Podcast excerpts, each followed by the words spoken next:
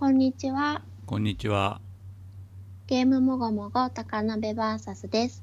ゲームもごもご高鍋バーサスは、40代子持ちの人たちを中心に、テレビゲームやそれ以外の趣味のことをもごもご話すポッドキャストです。高鍋がホストで話し相手が毎回変わります。今日お送りするのはルート。高鍋です。それでは今週の近況からお願いします。はーい、えー久々に映画を見てまいりまして、はい。西川美和監督の素晴らしき世界を見てまいりました。はーい。これはどんな内容かというと、主演が役所広司で、うん。えー今まで西川監督の作品っていうのはオリジナル作品が多かったんですが、うん。実在の人をモデルにした小説うん。を原案に過去のお話なんで、えー、と現代に置き換えた話になっております、はい。えー人生の大半を刑務所で過ごした人がえー出所して再出発する話。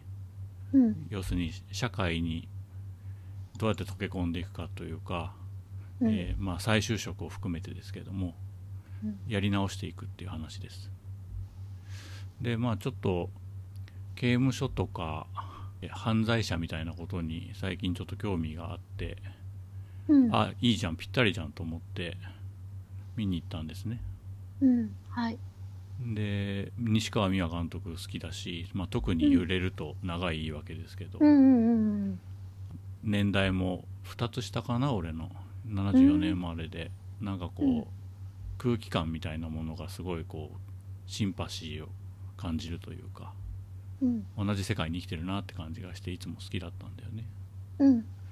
で見に行ったらなんかちょっと想像と違ってて思ったよりうん。その刑務所を出所した役所広司がうん。割とその切れやすい体質うん。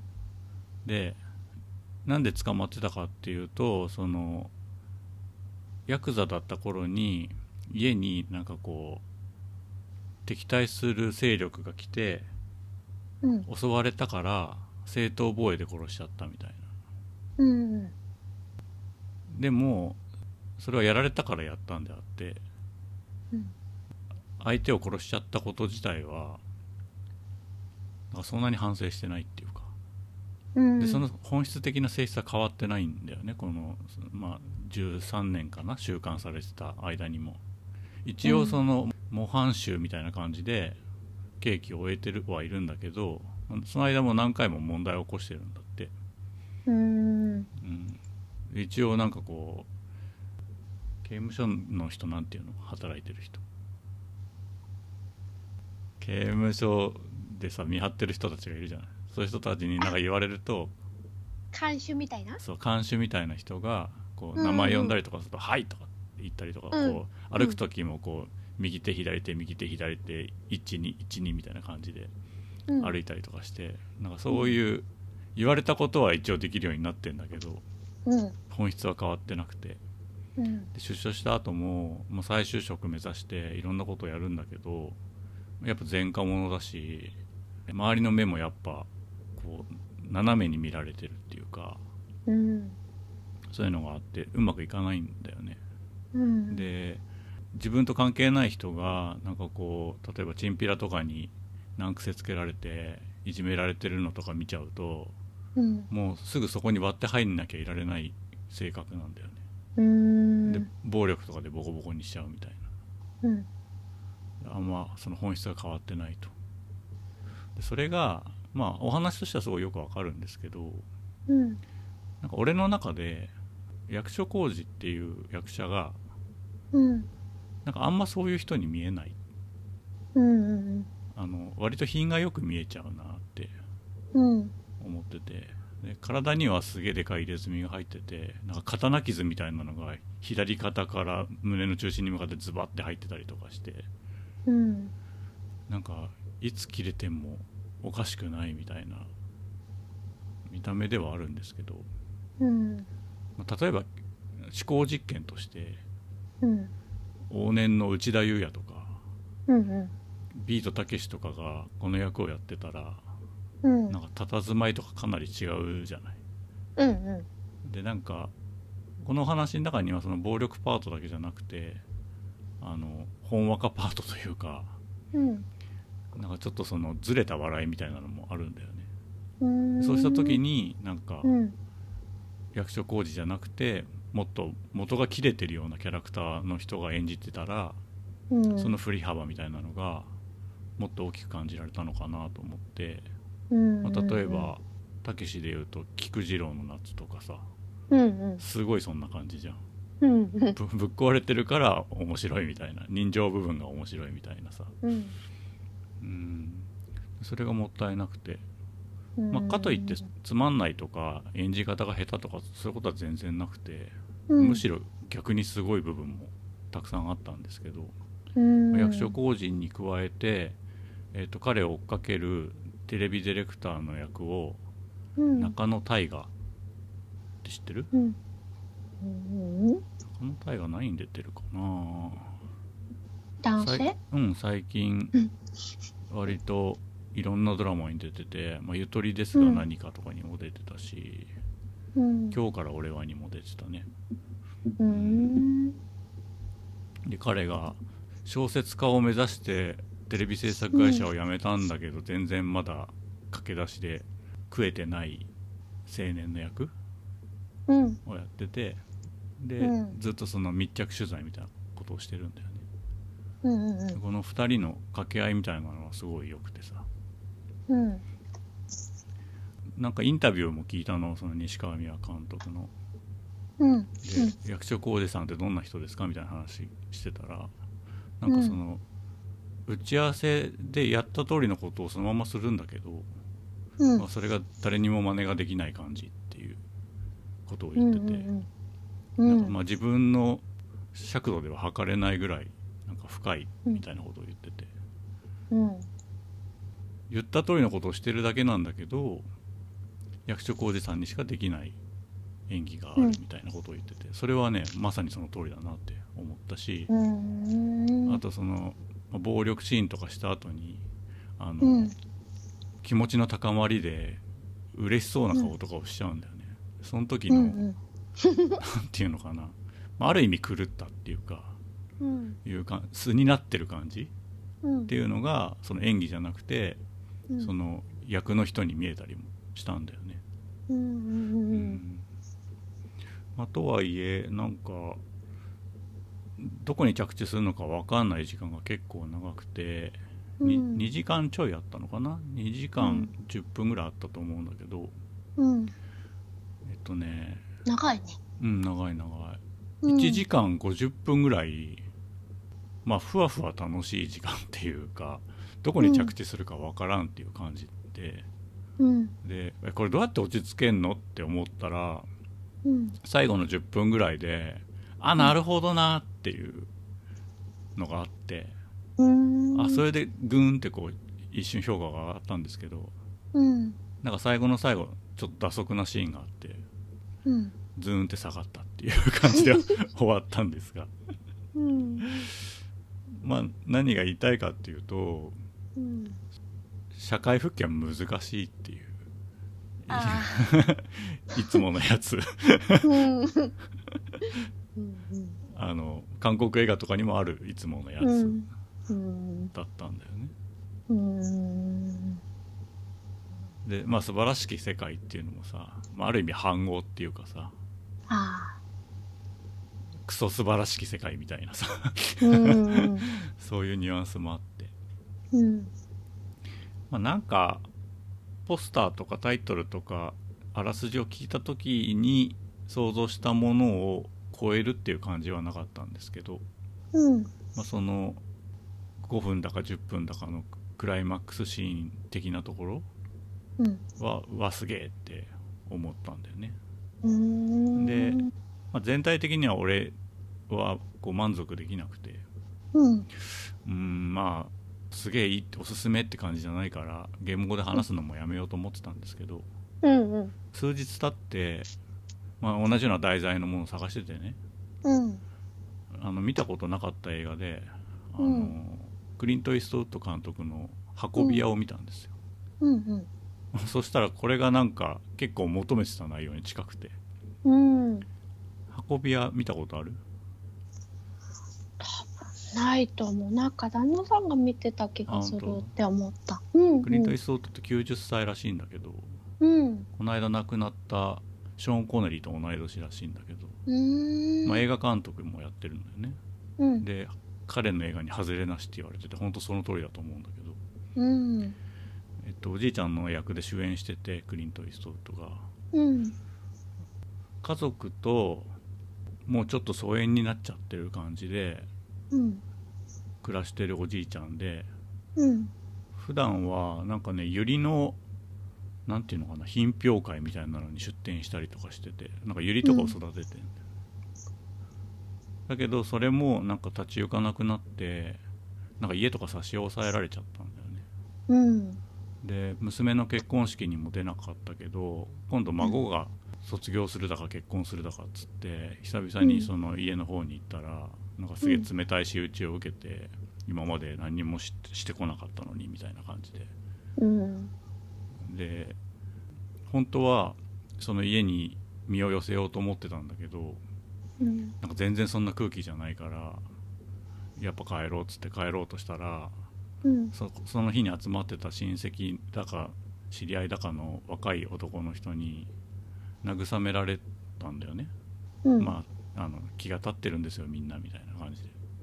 でなんか仕事とかもし必要だったらこれ連絡してくださいみたいな感じで変な名刺もらって。うん。でいつもそのボロいトラックを運転してたの。うん。で、まあ、いい人なんだ基本的に。だから無事故、無違反で。うん。それが誇りだみたいな感じで。でうん。トラックを運転するだけでお金が得られる仕事がありますとか言われて。うん。で全然怪しいとも思わずに言われた場所に行ったらガソリンスタンドの横にさ修理とかするガレージみたいなのあるじゃん。うん。でそこに呼ばれて入ったんだよね。そしたらすぐ閉められてシャッターをうん。トラック,、トラックごと。であのマシンガンとか持ってる男たちに屈強な男たちに囲まれてうん。お前なんでここ来たんだみたいに言われて。でいや言われてきたんだよみたいな。うん。でこの荷物を運ぶと運んだ先でうん。そのものとお金を交換してくれるから行ってこいみたいなこと言われてうん。中身とか見んなよとか言われてうん。いや人の荷物の中身とか見ないよとか。で運んで言われた通りにしたらなんかすげえ分厚い札束の封筒とかが入ってて、うわうん。マジかよみたいになってでそれでその娘だか孫だかの結婚式だか卒業式だかのお金を払うことができたんだよね。うん。で車も壊れちゃったから新車のすげえかっこいいトラックに変えてあのラッパーとかが乗ってそうないかついさ黒いトラック、うん。うん、変えてさ。うん。でなんか本人はあんままだ分かってなくてうん。あのやばいものを運んでるっていうの。うんで1回しかやるつもりなかったんだけど、うん。えっと、自分が退役軍人だったんだよね。で退役軍人が集まるなんか公民館みたいのがあってそこが火事かなんかで焼失しちゃってよりどころがなくなっちゃった。で誰かがお金くれたら立て直せるんだけどなーとか言われてうん。じゃあもうもう一回走ってくっかっつって。で何回もそういうなんかちょっとお金があればなんとかなるみたいな話が続いて何回も何回も運び屋やっちゃってうん。である日俺そもそも何運んでんだろうってなってうん見たら麻薬で何百キロも運ばされてた、うんで、まあ、自覚的になってまあそれでも家族との絆を取り戻すためにうん。運び屋を続けるんだよね、うん。で途中その麻薬捜査官とかに追われたりうんギャングたちもギャング内で抗争があってなんかボスがやられちゃったりとかしてうん。なんかクリント・イーストウッドに対する扱いとかも変わってきたりとかして。うん。で別れた奥さんが途中でなんか既得になって、うん。運び屋やってるんだけどその前のボスは緩かったんだけど、うん。乗り乗り換わったボスはすげえ厳しくて、うん。言う通り奴隷のように働けみたいな感じで言われて、でああの「お母さん既得だから帰ってきて」とかって言われてんだけど運んでる最中だから行けないとかっつって、でもやっぱまずいわと思って奥さんのとこにその運ぶ途中なんだけど無視して行くんだよね。うん。で奥さんは亡くなっちゃうんだけど。うん。でまあそのギャングにももちろん追われるし麻薬捜査官にも追われるし、っていうことでラストに向かっていくんだけどうん。あのこの話のすごいのはうん。素晴らしき世界と違ってうん。クリント・イーストウッドが切れないし 暴力も振るわないけどうん。その悪いことをして再出発しようとしてる？うん。空気感とか、うん。そういうのは圧倒的にこう味が濃くてうん。で特に何も起きないんだよね運んでるだけだからうん。出発する時と到着した時に怖いやつに囲まれるぐらいの話で とまあ途中何？あの警察に止められてうん。職務質問を受けるとかそういうのはちょっと多少ハラハラはするんですけどうん。まあクリント・イーストウッドだからのらりくらり全部そういうのかわすのよねうん。そういうのもなんかすごいその人だなって感じられるしクリント・イーストウッドだなとも感じられるしうん。なんかとても良かったんだよねうん。なんかそのドラマチックに仕立てなくていい仕立てなくてもちゃんと面白いってものすごい強度だなと思ってうん。でセリフとかもすごい気が利いてるし編集とかもここを省略するんだまあ省略しても確かにわかるよねっていう切り方をすごいするうん。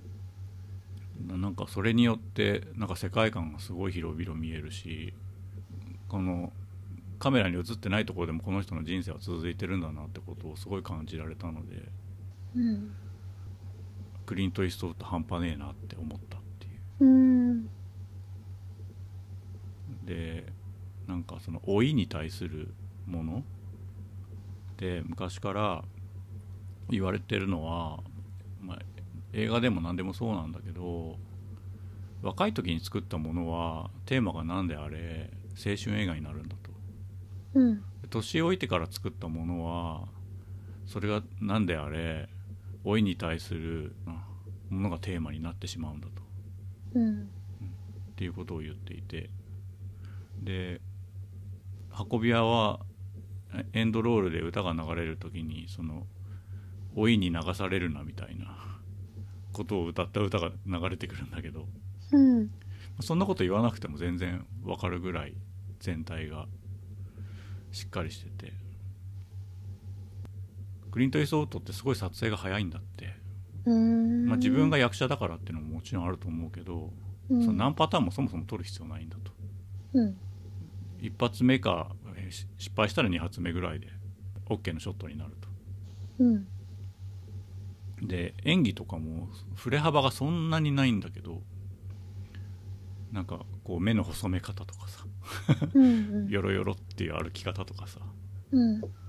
なんかそういうので全体がピシッとまとまって見えるっていうのは本当すごいなってうん。思ったね、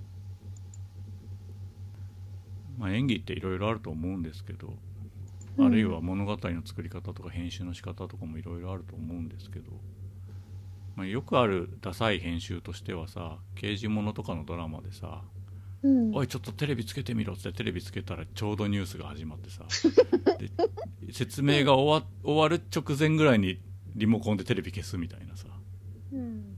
そういう演出とか編集ってすごいダサいと思うんだけどうん。なんかそうじゃない切り方ですごいメリハリがついててでも実は何も起きてないみたいになんていうの？本当自然の空気を切り取ったみたいな感じがうん。あの運び屋はとても良かったなってう思っんたね、なんか世の中には2つしか物語がないって村上龍が言ってて。うん。一つは歩いてたら穴に落ちる話。うん。もう一つは落ちた穴から出る話だって言ってて。うん。素晴らしき世界は穴から出る話かもしれないしうん。運び屋は穴に落ちる話なのかもしれないんだけどうん俺には同じことを言ってるように見えたしうん運び屋が好きだなって思いましたっていう。うんそんな話でした。うん。うん。うん。うん。見てないからうん。わからないん。だけどうんなんか運び屋の方はその切れないしっていうあれでもどんどんその分かっていながら犯罪にうん。手を染めて、うん、行ってでもなんかそのお金で幸せになるというかうんあの家族との絆を取り戻そうとしてるっていう。うんうんうんうん。ハッピーエンドな感じ？ピーエンドではないよ、そっか。うん、だって悪いことしてるから。うーん。そっか。でも筋が通ってんなってうん思えるっていうか。うん。うんうんなんかね両方とも素晴らしき世界の方はずっとその13年っていう長い時間を刑務所にいてこっちの運び屋の方もこう家族とのさうん。いろいろ時間が取り戻せないみたいな感じなんかな。うんお互いとも二つともなんか。どうなんだろうな。その素晴らしき世界の役所広司は目指してるところは今度今度は仇で生きていこうっていうところではあるんだけど実際うん。の根っこは変わってないからうん。苦労するんだよね。うんうんうんうん。やっぱそこは変わらないかね。なんかそそこはちょっと韓国映画っぽいっていうか。うん。韓国の映画じゃないけど、うん、なんか生まれの不幸は変わらんみたいな。うん。諸行無常感みたいなの感じましたけどねうん。クリント・イーストウッドはもうちょっとレベルが高いっていうかうん。あの分かっててやってるっていう、うん。うん、悪いことだっていうのも知ってるしうん。絶対それをやらなきゃいけないっていう風にもなってないし、うん。うん、そこがすごいいいなって思ったね。うんうん。うんうんうん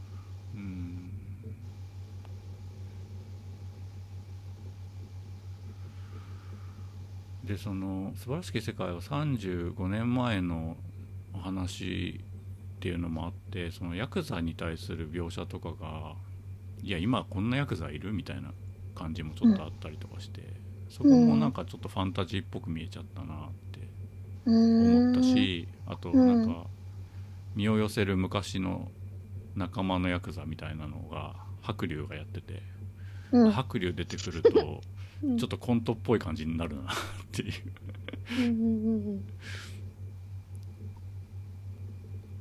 結構キャストも豪華でね。それうもん。ちょっと引っかかる部分もあったかな。なんかその中野大河がうん。中野大河にその感動ポルノじゃないけどその、うん。ドキュメンタリーを撮れって言ったプロデューサーがうん。長澤まさみだったりとか。ああと役所広司が住んでるす近くのスーパーの店長が六角誠治だったりとか。あうん。六角誠治すごい良かったけどね。うん。うん。あと,、えっと役所広司が別れた元奥さんが安田成美だったりとか。うん。なんか保護観察官かなんかの役なのかな？が橋爪功だったりとか、うん。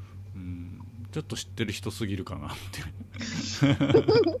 うんみんなすごいうまいんだけどね。ううん。んどっちかっていうと役よりも俳優の方が見えちゃうかなって、ううん。ん結構評価高いね。評価すごい高い、ね。うん。う、ん。西川美和監督の作品なんか見たことある？揺れると長い言い訳はうん、小説？うん、小説あったよねこれね。多分あると思う。確か。西川美和が書いてるんだと思うけど、うんうんうんうん。昔。読んだけどこの映画は見てない気がする。映画は主題歌は離れ組だった気がするな。あそうなんだ。うん。なんかすごいいつだった？あ5年前か。うん。うんうん。仲いいわけは良かったな。なんかこう奥さんのことを全然信じてない男の話だよね、うん？ん？長いわけ。あ長いわけね。はいはい、うん。揺れるも小田切城とあの人誰だっけ、うんうんあのあカマキリ先生の人。あ カマキリ。あの人の、あの人がまだ顔芸を始める前のそうだよね。古いよね。香川照之かうんうんうん。の一番こうやばい感じが。うん。すげえよかったな、2006年だもんね。うん。いやいやこの間さあの、うん。 mixi からさメールが来てさ、うんうん。久々にログインしたらさ15年前で日記が止まっててさうん。15年前「揺れる見に行きたいわ」って書いてた、あーそっか。15年前だね。うん。うん。じゃあ見に劇場に行ったん？その時は行かなかった？ああそっかそっか。行きたいなーって思ってたか。うんうんうん。映画館ね久々に行ったけどね、割と大きめの劇場だったけど20人もいなかったしねお客さん。うんで前はポップコーン食べちゃダメだったけどポップコーンも売ってた。うん。うん。うんうんポップコーン食べながら見たね。うん。見た？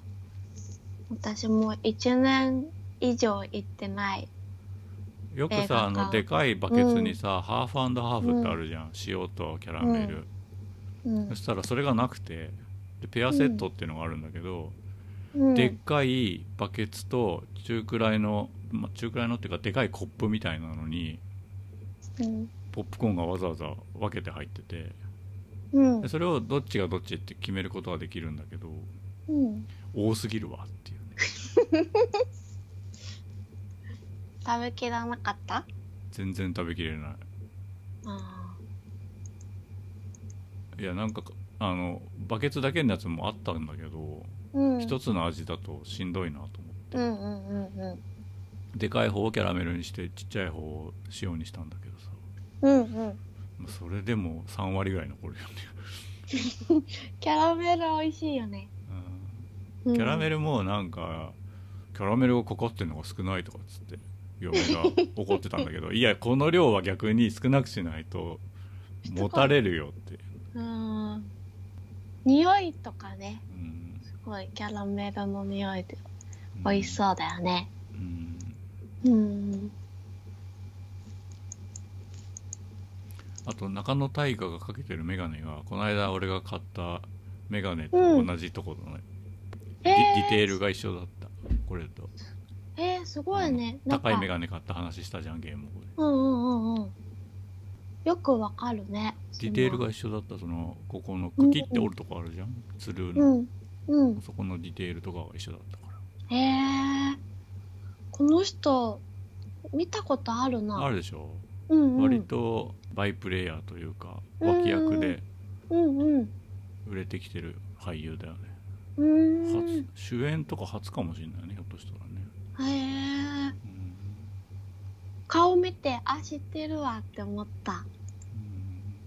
うんうん。うんまあ、なんか彼が狂言回しっていうのもあんまちょっと俺的にはしっくりこなかったんだよな。全然役所広司だけでもいけたと思うんだけどな。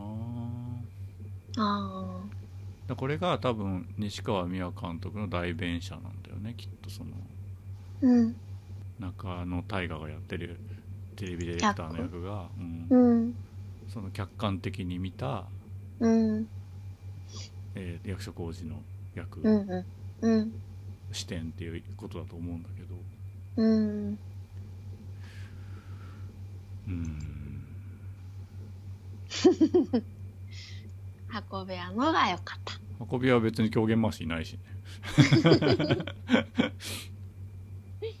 うんあこのメガネか。あああああここがねうん。ほんとだ。こっちの人のはちょっと丸いけどね。うん。まあ、よく漫画でもさ「てんてんてんてん」っていう吹き出しあるじゃん。うん。クリント・イーストウッドの映画ってほんと「てんてんてんてん」が多いのよね。うーん。なんか言った言って言われたんだけど言い返さないみたいな。うん。で次のシーンになるみたいなさ。うん そういうのがすごいキャラにも合ってるし なんか世界観の奥行きになるんだよね。うーん。言わないっていう。感じてるけど言わないっていう、うん。ドラマってやっぱり言う言いがちじゃん。説明しがちじゃん。うん。それが全部は全部悪いってことではないんだけど。うん。うん。言わない方が余韻があるよなで言わないことによってなんかこう広がりができるじゃん、うん。うん、自分と重ねたりした時とかに言わない方がうん、言っあちゃうあドラクエとかねうん。ゼルダとかも自分は言わないキャラじゃん。うん。そういうのもあるそと思うんだけど。んなこと思ってないよっていうのがね。うん言わない方がいいかもね。いいこともあるかもね。うん。うんまああの俺にはそんなぴったり合わなかったけど1900円損したとかそういう気持ちは全然ないので、うん。いい映画の一本には十分数えられるとは思います、うん。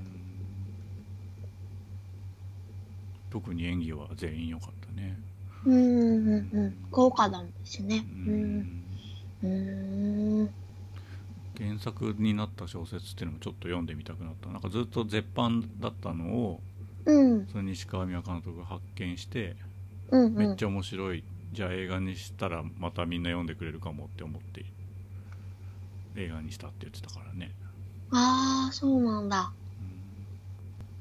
うん。うんうん。あ身分帳。うん Kindle で読めるって言ってたかな。まだちょっと確認してないわ。うんううん。ん今やってるんだよねこれはねやってる。先週ぐらいからやってる。うーん。そっか。うん。映画行きたいなって思うんだけどね。まあ「エヴァンゲリオン」も延期になっちゃったしね。ああそうだね。うちは受験生がいるからそれより後の方が助かるけど、うんうんうん。うん前のあれだとね今,、うん。今行かなきゃいけなかったから。うんうん。なんか長いらしいね。2時間半とかっていう噂が昨日ぐらい流れた。ああなんかちらっと見た長いっていうのは。2時間半？そうか。終わってくれんならいいよちゃんと。尻切れトンボとかじゃなければ長くても別に、うんうん。うん。これで本当に終わりさよならすべてのエヴァンゲリオンって言ってたからね、あうん。漫画とかテレビアニメとかも包括するんじゃないかって言われてる、あうーん。つまりどのエンディングとも違うんだろうね今までの。ああそっか。なんかジャケット主題歌のジャケットが綾波だったから綾波がハッピーになるエンドなんじゃないかって言われてる古いやつはさ飛鳥が最後出てきたじゃん。うんうん。急激版は、うん。うん確かに今回のシリーズは飛鳥の扱いちょっと低いもんねあうの、マリーが出てきたせいもあるけどうーんまあ、最後だったらね、そうだね。綾波。うーん。幸せなエンディングだといいね。うんいや前はさその、うん。エアーと真心を君にの時はさ、うんエアーの部分はすごい良かったのにさ、うん。真心を君にに入った途端さシンジが何もしなくなるじゃんうん。勝手にエヴァンゲリオンが宙に浮かんでみたいなさうん。それがすごい釈然としなくてなんかそのやっぱ、アクションしてほしいなっていう行動してほしいなとは思ってる、うん。うん。で漫画版はそこすごい行動するんだよねうん。アスカをうんこう自発的に助けに行くうん。うん。で最後もなんかパラレルワールドみたいな話になってたしさ、うん。まあ、物語として終わらすんだったらやっぱ行動してほしいなって思う、うん。そうだよねう。んはい、話がずれましたが 素晴らしき世界については以上です、はーい。今日私は2020年にクリアしたゲームの中で個人的に良かったなって思う10作品の中からゲーム後でタイミング的に話してなかったキャリオンについて話したいなと思います。はい。とちなみに去年2020年にクリアしたゲームの中で個人的に良かったと思う10作品をざっと挙げさせてもらうとうん「デス・ストランディング」「13機兵防衛圏」「ホットライン・マイアミ」うん。と「 Stories Untold」知らない、「ラス・アス 2」うん「あつ森」うん「新世界」うん「 CARRION」うん「アンリアル・ライフ」「ザ・ミッシングアンリアルライフ知らない、」の10本。うん、大体でこんゲーム語で言ったやつだね、そうだね。うん、そう。でも、キャリオンについて話してなかったなって思って、うん。うーんと、キャリオンは開発元が、フォビアゲームスタジオうんで、販売はデボルバーデジタルで、我らがデボルバーデジタルそう。さっき挙げた10作品の中に3うつデボルバーデジタルが入ってたよ。まあ大体血が出てくるやつだなそうだね。えっと、2020年7月23日にリリースされました。うんと私は最初なんでこのゲームを知ったのか忘れちゃったんですが、うん発売1年くらい前だったかな、E3 だったか、インディーゲームのイベントだったかで見て、うん。で、面白そうって思って、うん。発売をずっと待ってて、発売前に Steam でデモ版を遊んでる時があってね、うん。遊んでみたら、なんか思ってたより操作が独特で、ああはいはい。うーん、ちょっととっつきが悪くて、あれ？これ私ちゃんと遊べるんかなって不安になりつつも、発売日にスイッチ版を買って遊んだら期待を裏切らない出来で、うん。めちゃくちゃ面白かったっていうのが感想です。はい。で、どんなゲームかっていうと、発売前に結構話題になってたので、知ってる人も多いと思うんですが、舞台は地下にある研究所のような施設で、うん。自分は赤い糸ミミズみたいなものが、こう、無数に絡み合って毛玉みたいになってるうん。触手のモンスターで、うん2025年だっけ開催の大阪・関西万博のロゴマークの命の輝きくんが一時 話題になったじゃん？うん。みんなもうちょっと目玉がいっぱいついてるやつな。そうそうそ輪っかになってて。ううん。あんなに可愛くないけどまああんな感じの怪物に自分がなって 赤いとこしか合ってなくない？触手でもないからね命の輝きくんは。なんかでもあれ見た時にあキャリオンだって。思った。そうなんつ余談なんだけどさ昨日うん。あの久々に出かけたんだよね大阪の方に、うん。うん。でさ命の輝きくんのポスターみたいなのが貼ってあってさ。あなんか久々に見たせいか懐かしいって思っちゃったよね。あ そうだよね。昔ネットで流行ったやつみたいな感じになっちゃった、確かに。うん。ね。そんな感じです。そうそれでねあのキャリオンは説明がないから何にもわからないんだけどうん。あの最初映画とかでよくあるガラス容器に触手モンスターである自分が入れられててうん。その容器をガシャーンって中からうん。破壊して、うん。それで脱走して暴れまくって、研究所にいる人間を襲いうん捕食し増殖しつつうん新しい DNA を吸収してうんどんどん進化しながら研究所からの脱出を目指す逆ホラーアクションとなっております。逆ってリバースアクション。自分がモンスターそれは側。何？それリボルバーデジタルかそう言ってんの？うーん、デボルバーデジタルは言ってないかも。言ってたかな？ルーが言ってんの？いや、なんかさ、結構みんなさ、リバースアクションとか逆ホラーアクションとかって初めて聞いたそんなことは、言まあ、あとうなーさっ、て。まあ、ネタバレになっちゃうけどさインサイドの終盤みたいな感じじゃん、そうだね。うん、うん。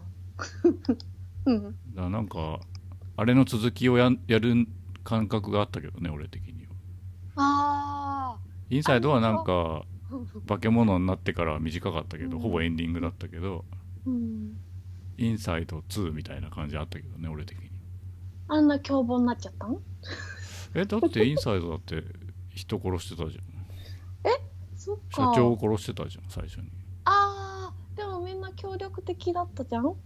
それ結果的にでしょ、ああ、そっか。うん、なるほどね。そっか。そう、なんか、インサイドのの話が出たから、あれだけど、私、インサイドでさ、あのうん肉の塊みたいな生き物に自分が、こう、なりたいっていう気持ちがね、うん。インサイドの話しの時にしたと思うんだけど、うん。あの、あれになった時すごい楽しくて。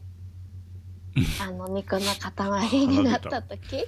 うんあとさ、ゼルダのブレスオブザワイルドでもボコブリン側になりたいっていう気持ちがあったりとかして。だってなんか悪ガキ小僧みたいなのが襲いに来るよ、うん。そうだね。勇者だかなんだか知んねえけど。知んないけど。楽しく肉祭りしてるところを襲ってくるよ、うん。そうだね。それが、でもそれを味わいたくない？こう見張って味わいたくないわ。テロリスト来んの待ってるわけでしょそうそうそう。でもそっち側になりたい。あの、ラスアス2でもさ。顔は好きだよそのボコブリンうん。うん、かわいいね。別にボコブリンになりたいわけではない なりたい。みんなで踊ったりとか、お肉食べたりとかして、キャッキャしてるところに、こう、リンクが来て、わーってなりたい。あれ何の肉食爆ってんだろう？あのイノシシとか鹿がいるからそれ食ってんの？ああ、そうじゃない？だってなんかたまにモンスターを食ってるわけではない。うん。馬にさ、乗って森とかにいるじゃんか。ボコブリン。いるいる。だからあれ、狩りしてんじゃん？うん。わかんないけど。だって嫌じゃん、ボコブリン食べ、あ、ボコブリンっていうか他のうん。モンスター食べてたら嫌じゃない？うん。嫌だけど何食べてんのかなってうん。いや例えばリンクを倒すことができたらリンク食べんのかなとかああ、そっか、人間も。うん、そう人間を襲ってるよねその旅人みたいなのを襲ってるじゃん襲ってる。あ、あれ？あれ何のために？食べるため？いやわかんないから何の肉食べてんのかなって怖い。それぐらいもしまあ言及はされてないけどうん。それぐらい。い凶暴だったらこっちから襲う理由にもなるなってああ、そうだね。うん人間の肉をいっぱい食べるといつか人間になれるとか。なんだっけ？ボコブリンがモリブリンになるとかあ、やだ。モリブリンはすごい嫌だ。嫌い。でかいじゃん可愛くない。うん頭身高くなってシュッてして全然可愛くないよねうまく言いすぎるとあのライネルになるとかあー すごい強くなるめちゃめちゃ怖い。そっか。まあねそのそっち側になりたいっていうね気持ちがあったから、逆ホラーなゲームって夢だったんだよね。うん。だから夢が叶ってね嬉しかった。もう職種になりたいとかっていうとこうちょっと古いエロビデオ、うん。アニメみたいなうんうんうんうん。感じのイメージしか俺にはないけど、そうだね。別に職種になりたいきゅ80年代90年代の。うんなんかうん。うん。そのそういうのに憧れてたわけじゃないんだけどうん。そのねモンスター側になるっていうのがね。そうなんだ。そうそう。でね操作がねデモ版をプレイした時に感じたとっつきにくさはそれ一番でも最初感じてうん。っていうのも左スティックはモンスター本体の操作でうん。右スティックは触手の操作になっててうん。右スティックを動かすと標準みたいなものが出てうん。と自分が掴みたいものにこう、うん、と右スティックで照準を合わせて ZR で掴むっていうのがうんちょっとエイムみたいで最初は少し、うん、戸惑ったんだけど慣れたら全然大丈夫になって快適にニョロニョロ動かせるようになった。なんか絵的にはさ横スクロールっぽい画面じゃん。うん。でも今の操作の説明聞いてるとなんかヒューマンフォールフラットとか思い出すね。ああくにゃくにゃしてえそのし視点で見てるところを掴むみたいなさ、うん。そうだね。うん。確かにね。それがなんかね最初は難しいなってうん。思ったんだよね。うん。うん。まあでも慣れちゃえば全然平気で。うん。で、まあ、念願かになってモンスターになれて最初は小さな糸ミミズのモンスターで逃げ惑う人たちがキャーキャー騒いでる中施設のドアなどを触手を使ってバンバン破壊しながら進んでいいったんだけどうん。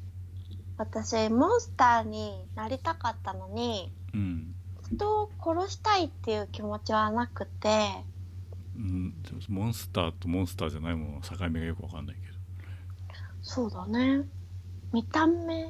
見た目。キャーキャー逃げては欲しいんだけどなんか殺したいとかはなっていうか。うー、ん。逃げだからてほしいんだ。なるべく。うんなんか逃げ惑ってるのがわーって言って面白いみたいな。うーん。だからねなんかなるべく殺さないように縛りプレイみたいな感じでね。うん最初行ったらなんか銃を持って武装した人間たちが現れてうん。しかも触手モンスターはとても撃たれ弱くてうん。ライフもさ最初は少ないからすぐ死にそうになってうん。人間怖いってなってこれはもう正当防衛だって思ってうん。武装した人間は殺して食い尽くすっていうプレイにうん。なったんだけどこう武装した人間の正面から行くと私はすぐやられちゃうのでうん。上手い人は正面からでもスマートに瞬殺できると思うんだけど、うん。私は物陰に隠れて人間が背中を向けた時に1体ずつ仕留めるっていうスニーキングプレイになってで食べる時もこう安全な場所に人間を連れて行ってうん。食べたりとかしてうん。なんかホラー映画のモンスターって隠れててうん突然出てきて襲ってきたりするじゃん。うん。なんかあれってこういうことかもなって。モンスターも人間が怖いんだなってこうモンスター側の気持ちが分かった気がしてなるほどなーって。面白かった。まあでもモンスター隠れてるのは効率の問題のような気もするけどね。効率うん。まあ映画とかの場合はうん。びっくりさせようとしてるっていう演出的なことだとは思うんだけどね、でももしかしたら怖いのかもなって思うと面白くない？映画とかのそうやってうん人を連れてって陰で。うんそういうパターンの殺人鬼もいるよね。だからその自分に構ってくれるなみたいなことで相手を殺さざるを得ないっていうか。あそれは要するに理性がある側のモンスターでしょ、あそうだね。うん、うん、うん、社会性というか、それはそうだね。職種にはそれないよね多分ね。うんそうかな。結構理理性。た例えばで知性エイリアンとか。うん。あ要するにその閉鎖空間にモンスターが現れてひ一人一人殺していくみたいな話ってあるじゃん、うん。そういうのって大体理性とか感情とかはないパターンが多いよね。そうだね。うん。ないね。うんうんうん確かに。でもあったら面白いよね。うん。でさそうやってさ銃とかさマシンガンとか火炎放射器とかあとロボットとかに乗って完全武装して攻撃してくるうん。人間はうん。殺す。逃げ惑ってる。人間は殺さない。だそれができるゲームの幅があるってことだよね、あそうだね。うん、こ殺さなきゃいけないやつがいてそれ以外は別に見見逃してもいいっていうか、うん。スコアにしかならないっていうか。うんうんそうそれによって何か変わることはないけどでも絶対殺さなきゃいけないっていうこともうん、ない。それはいいよね。うんうん。ロールプレイっていう意味でね。そうだよね。殺したくないのに殺さなきゃいけないって嫌だもんね必ず、うん、ううんんなんか全員殺さないと扉が開かないとかだとちょっとなえるなと思って。そうだよね。やりたくないことだもんね。自分がこのモンスターだったらって例えばねホットラインマイアミとかはそうじゃん。殺さないとうん。クリアしないじゃん、うん。犬もね。そうそう。うん。殺したくないのにね。ラストオブアスパート2もそうじゃん。犬犬とか含めて殺さないとうん。進まないもんね。話がね進まないねうん、そうそういう風スタイルでプレイしたんだけどそうあの武装してる人間とやり合ってる時とかドローンと戦ってる時とかに逃げまくってオロオロしている人に触手がぶつかって巻き込んで殺しちゃったりすることがあって。うん。そうだからね触手でね怖がって逃げてる人間の胴体をこうぐるんって掴んでうん。安全な部屋に入れておきたいなって思ったん。趣旨変わってるやん。ぶつからないようにさ。あでもな何そのスニーキングアクションゲーム？なんていうのそういうの,、うん。あのメタルギアみたいななんていうの、うん。ステルス。あステルスゲーム。ステルスゲームとかでさ、要するに一人も殺さないでクリアみたいのがあるように、うんうん。そういう幅があっても、うん。まあゲームとしては楽しみ方が増えるよね。そうだね。まあうん。一人持っては無理そうだけど、でもねなるべく殺さないとか。そうそうそう。うんうんうんうん。まあでもさこうやってさ人を殺さないっていうとさ優しいモンスターみたいでしょ？うん。でもね最初私全然分かってなかったんだけど人を食べるとライフが復活するっていうのが途中で分かって。うん。だからねどうしても死に自分が死にそうな時は申し訳ないんだけど武装してない人間もね 食べちゃったからね。なんかねそうやってね集めといたらね食料庫みたいだなって思ったんだよね。だからね人間からしたらめちゃめちゃ怖いなって思った 怖くない？怖いっていうかだからなんか人間からどう見えてんのかなっていうのはさっきのそのエイリアンとかと一緒でうん。知性がなく見えてんだろうなって思うんだけどうん。そのルーの遊び方だとその境目があやふやだから余計怖くなるかもね。あそうだね。なんで私は殺されないのにあの人は殺されたんだろうみたいな。うんうんうんあの行ったり来たり行ったり来てるたりはしごの乗ったりとかしてる人のそばにすごいそばに寄って見てたりするからね。うん一番嫌な感じだよね。怖い。怖い。でも殺さないっていなんかうねこう駅とかでもさ、うん。ちょっとおかしな人とかに会うとさうん。先が読めないことが怖かったりするじゃない。怖い。うん。そうなるべくいうのに離れたい。近いよねうん変な人とかいるとさりげなく車両とか移動したりしちゃう。うん。理屈が分かんない感じっていうか さ行動原理が分かんない感じとか。うんうん。あちょっと離れるしかないもんね。うん。そうだね。そう。それで、そうそう、言うの忘れちゃったんだけど、そうだ、このゲームは、ジャンルはメトロイドバニアまあ。横スクロールで探索して道を切り開いていくゲームってことだよね、そうそう、研究所内を仕掛けとか謎とか解きつつ探索して、要所要所で DNA を吸収して、うん。で、特殊能力ゲットして、進める範囲が広がっていく。っていう感じで特殊能力は3段階まであってうん。で体も大きくなってライフゲージも増えたりうん。これもう無敵じゃんみたいな能力もあるんだけどうん。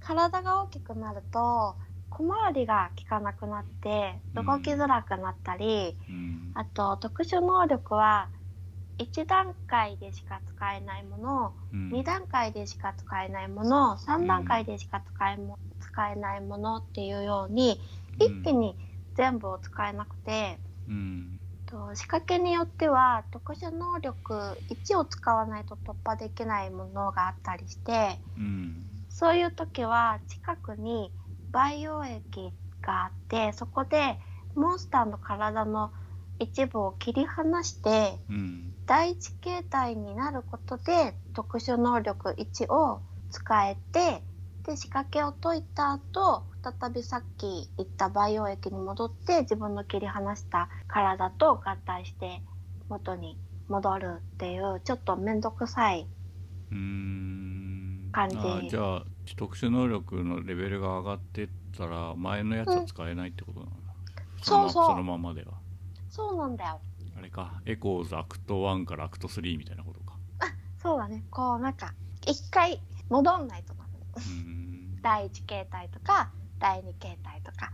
で第一形態になるとさヒットポイントもうん。えっと、最初の第1形態で5、第2形態で10第3形態で15ってヒットポイントのが増えるんだけど、第1形態に戻ると5に戻っちゃうんだよね。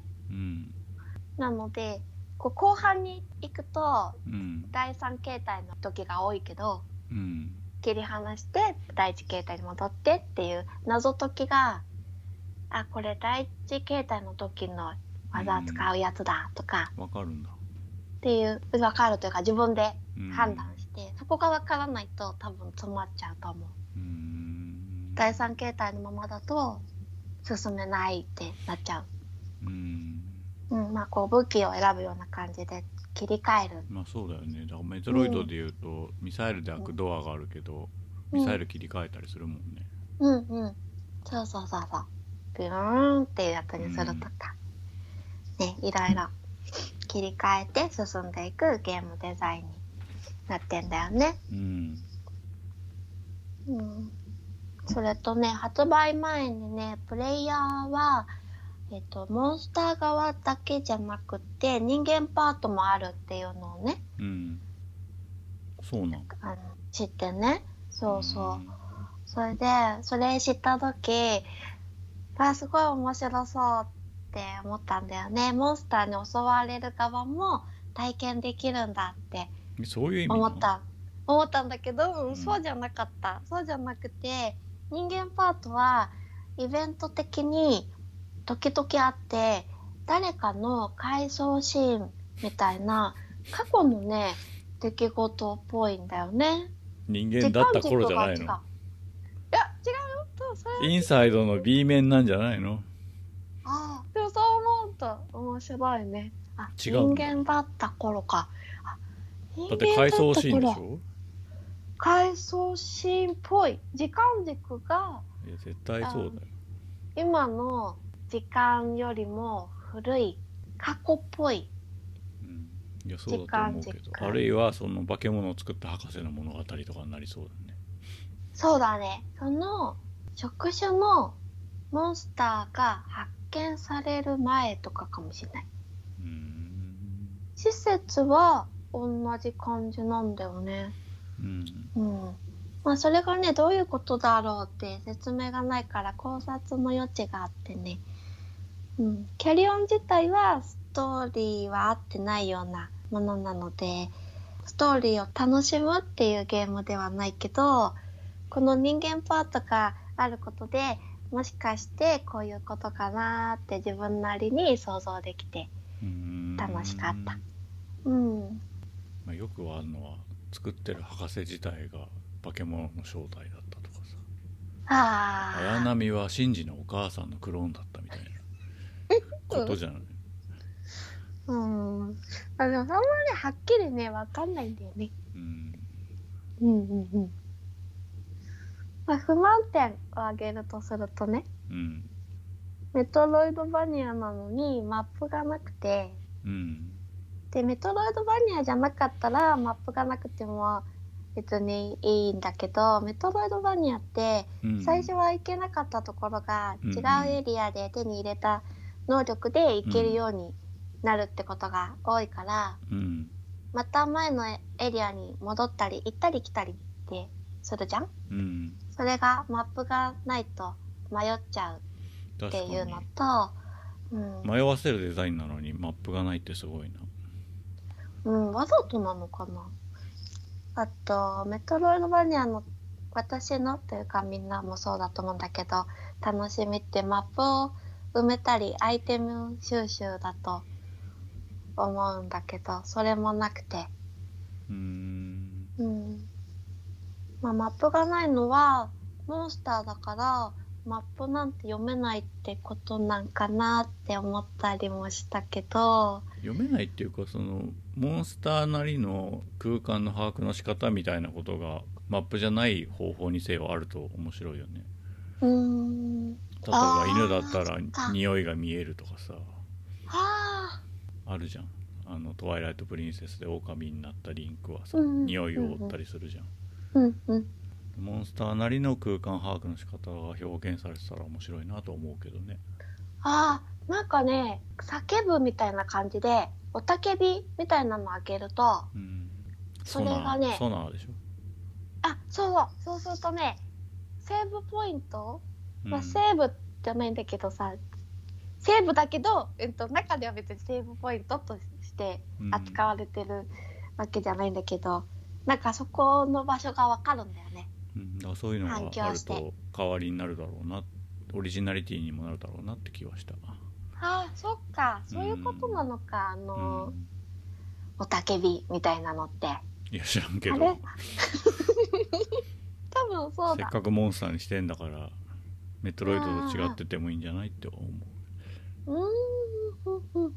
あ多分そうだな、あのたけびは。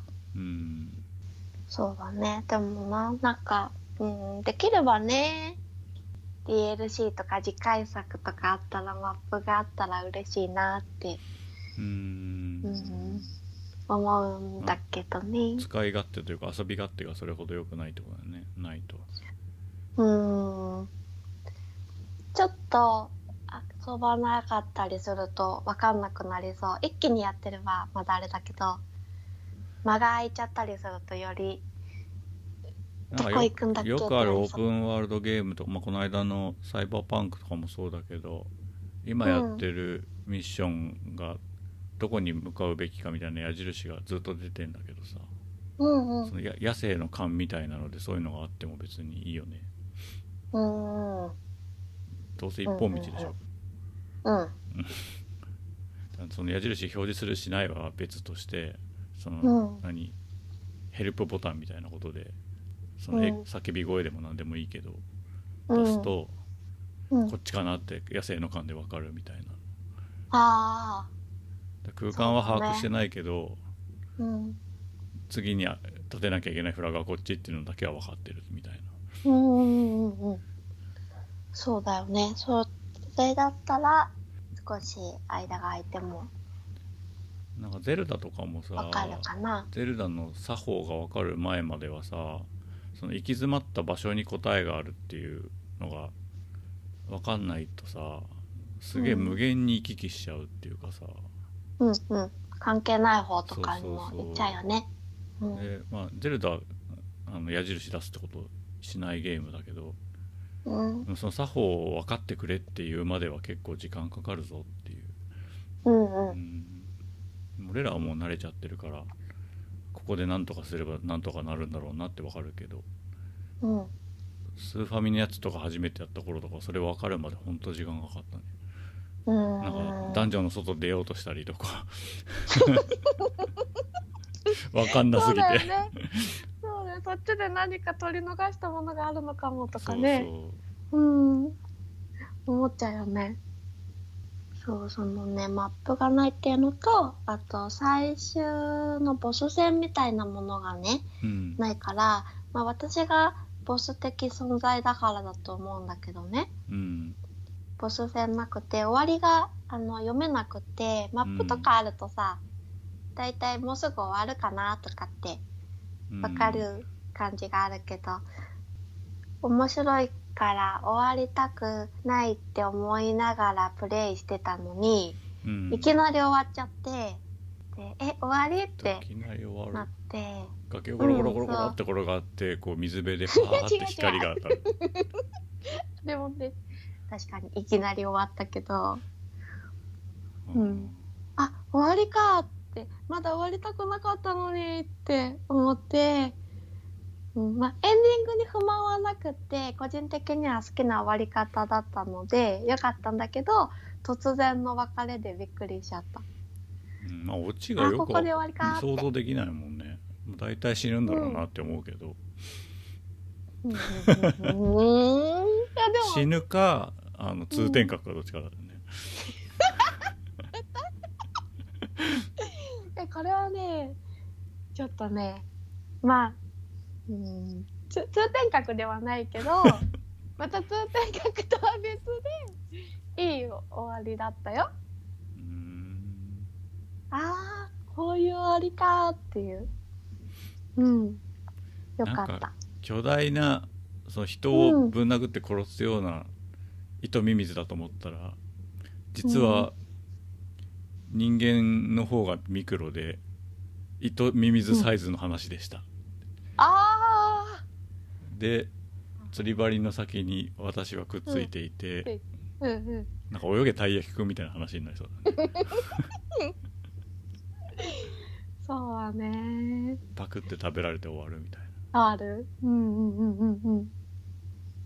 それも面白いかもね。小説みたいでね。うん。いいかもしれない。うん。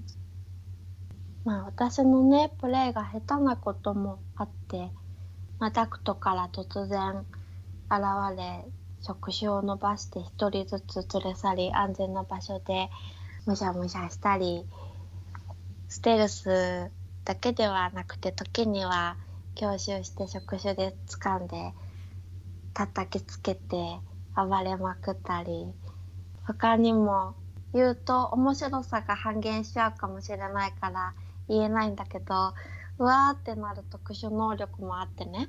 うんホラー映画さながらのプレイができて遊んでいる時家族に「これ神ゲーだよめっちゃ楽しい神ゲー神ゲー」言いながら遊んですごい面白かった。から。悲鳴とかねサウンドとか。うん。BGM もよくって、うん、私はプレイしてて楽しい一本。でした。おおいやなんかさ、俺らはデボルバーデん？デボルバーデジタル？うのんゲーム好きだけどさ、うん、どういうモチベーションで作ろうぜ出そうぜっていうなるんだろうね。触手のモンスターになって殺しまくるゲーム作ろうぜっていう、ねそうだよね。うん、うん、それだってなる瞬間があるわけでしょ。やっぱ私みたいにこうモンスター側になりたいっていう気持ちがあったんだよ。職種っていうのはあれだけど、まあ、でも職種ってさ扱いやすいじゃない？手がさ手手じゃないかこう。あ手手でいいのか。いでもプログラム的にはだいぶ難しい処理してることが多いけどね職種のゲームってね、あーそっか。うん大変か。うん、なんかねこのはは発売じゃない開発元のフォビアゲームスタジオさんは、うん。この前に作ったものもなんかね こういう職種？こう、うん、職種じゃないと思うんだけどやったことないしどうなんだか全然わかんないんだけど、まあ、暴力的なのかな？みたいな。いやなんかあの1080っていうスノボのゲームがさその板の上に乗るタコ人間の技術実験から生まれたみたいな話があるからさ、うん、なんかその職種できちゃいましたみたいなことからまずああったりするのかなって。ああまずはそっちの。なんかよくわかんないけど面白い職種の操作のインターフェースできちゃいましたみたいなさ。うんうんうんうんうん。のがあ先にありきだったのかもしれないよねああこれをどう生かすかそうそうみたいな。うん。なんかブッチャーっていうのを出してるな。ブッチャーって肉キャリ屋オンの前にブ肉屋ッチャーっていうね。うん。もうなんかなすでに血生臭いもんね名前がねうーんシューティングゲーム血まみれのシューティングゲーム。ああなんか見た目がめっちゃキャリオンに似てる。うん、だからなんかそういう積み重ねたものがあるかうん。技術すごい研究的なものがあるかどっちかだなと思って。うんうんうんうん。あ見た目はキャリオンで人が肉屋さんみたいな感じ。戦う。全然わかんないけど、まあ、戦うだから肉屋さんみた。い例えばそのメトロイドバニア部分っていうのはある種同じエンジンを使ってるとか,、なんかそういうことは全然あり得るなと思ったんだよね、ああそっか。うん。あーでも日本語がサポートされてないって。まあ、言葉いらないじゃんどう見ても。うんいらなかったねキャリアさんね。ブッチャーもいらないのかな。へえブッチャーはね非常に好評だよ。うんキャリオンと英語のキャリーオンとかけてんのかな、うん。知らない。そうなんかな？ああ考えてもみなかった。なんキャリオンってどういう意味なのかなって。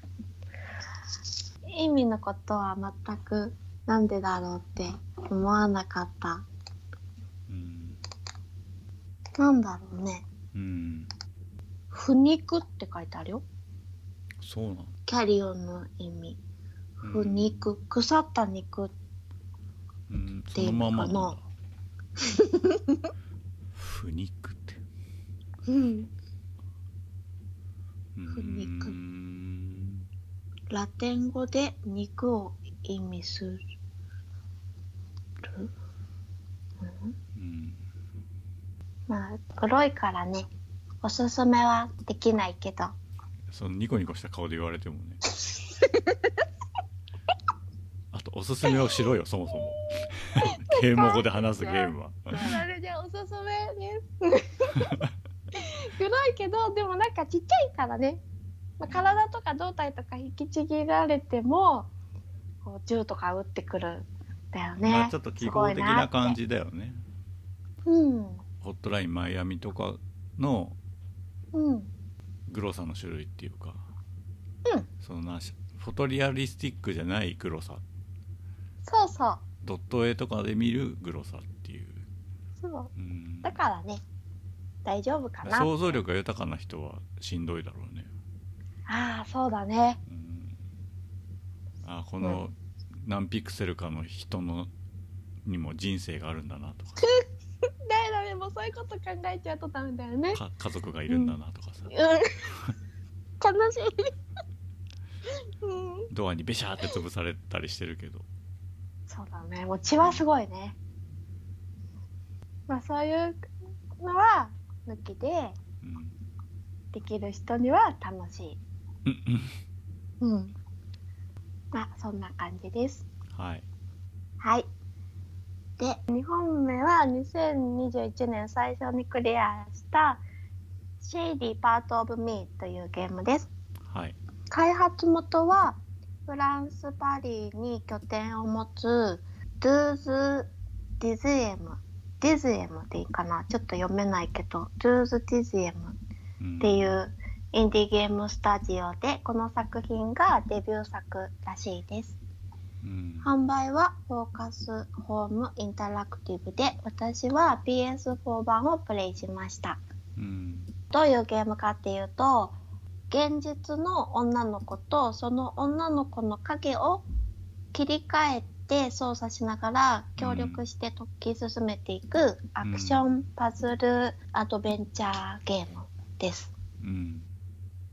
と主人公の女の子は心に何か深い傷を負っていてうん光を恐れているのでうん光の当たるところに出ると動けなくなっちゃうね。うんで影の中でしか動けません。うんでこの子は実体なので 3D 空間にいてうん 3D アクションね。うんで影の子は影なので光の当たっているところでしか存在できずうん。影に入ってしまったりすると消えてしまいます。うん。と影の方は光が当たっているうん。平面にいてうん。2D アクション。壁とかね床とかね。そうそうそう。うん。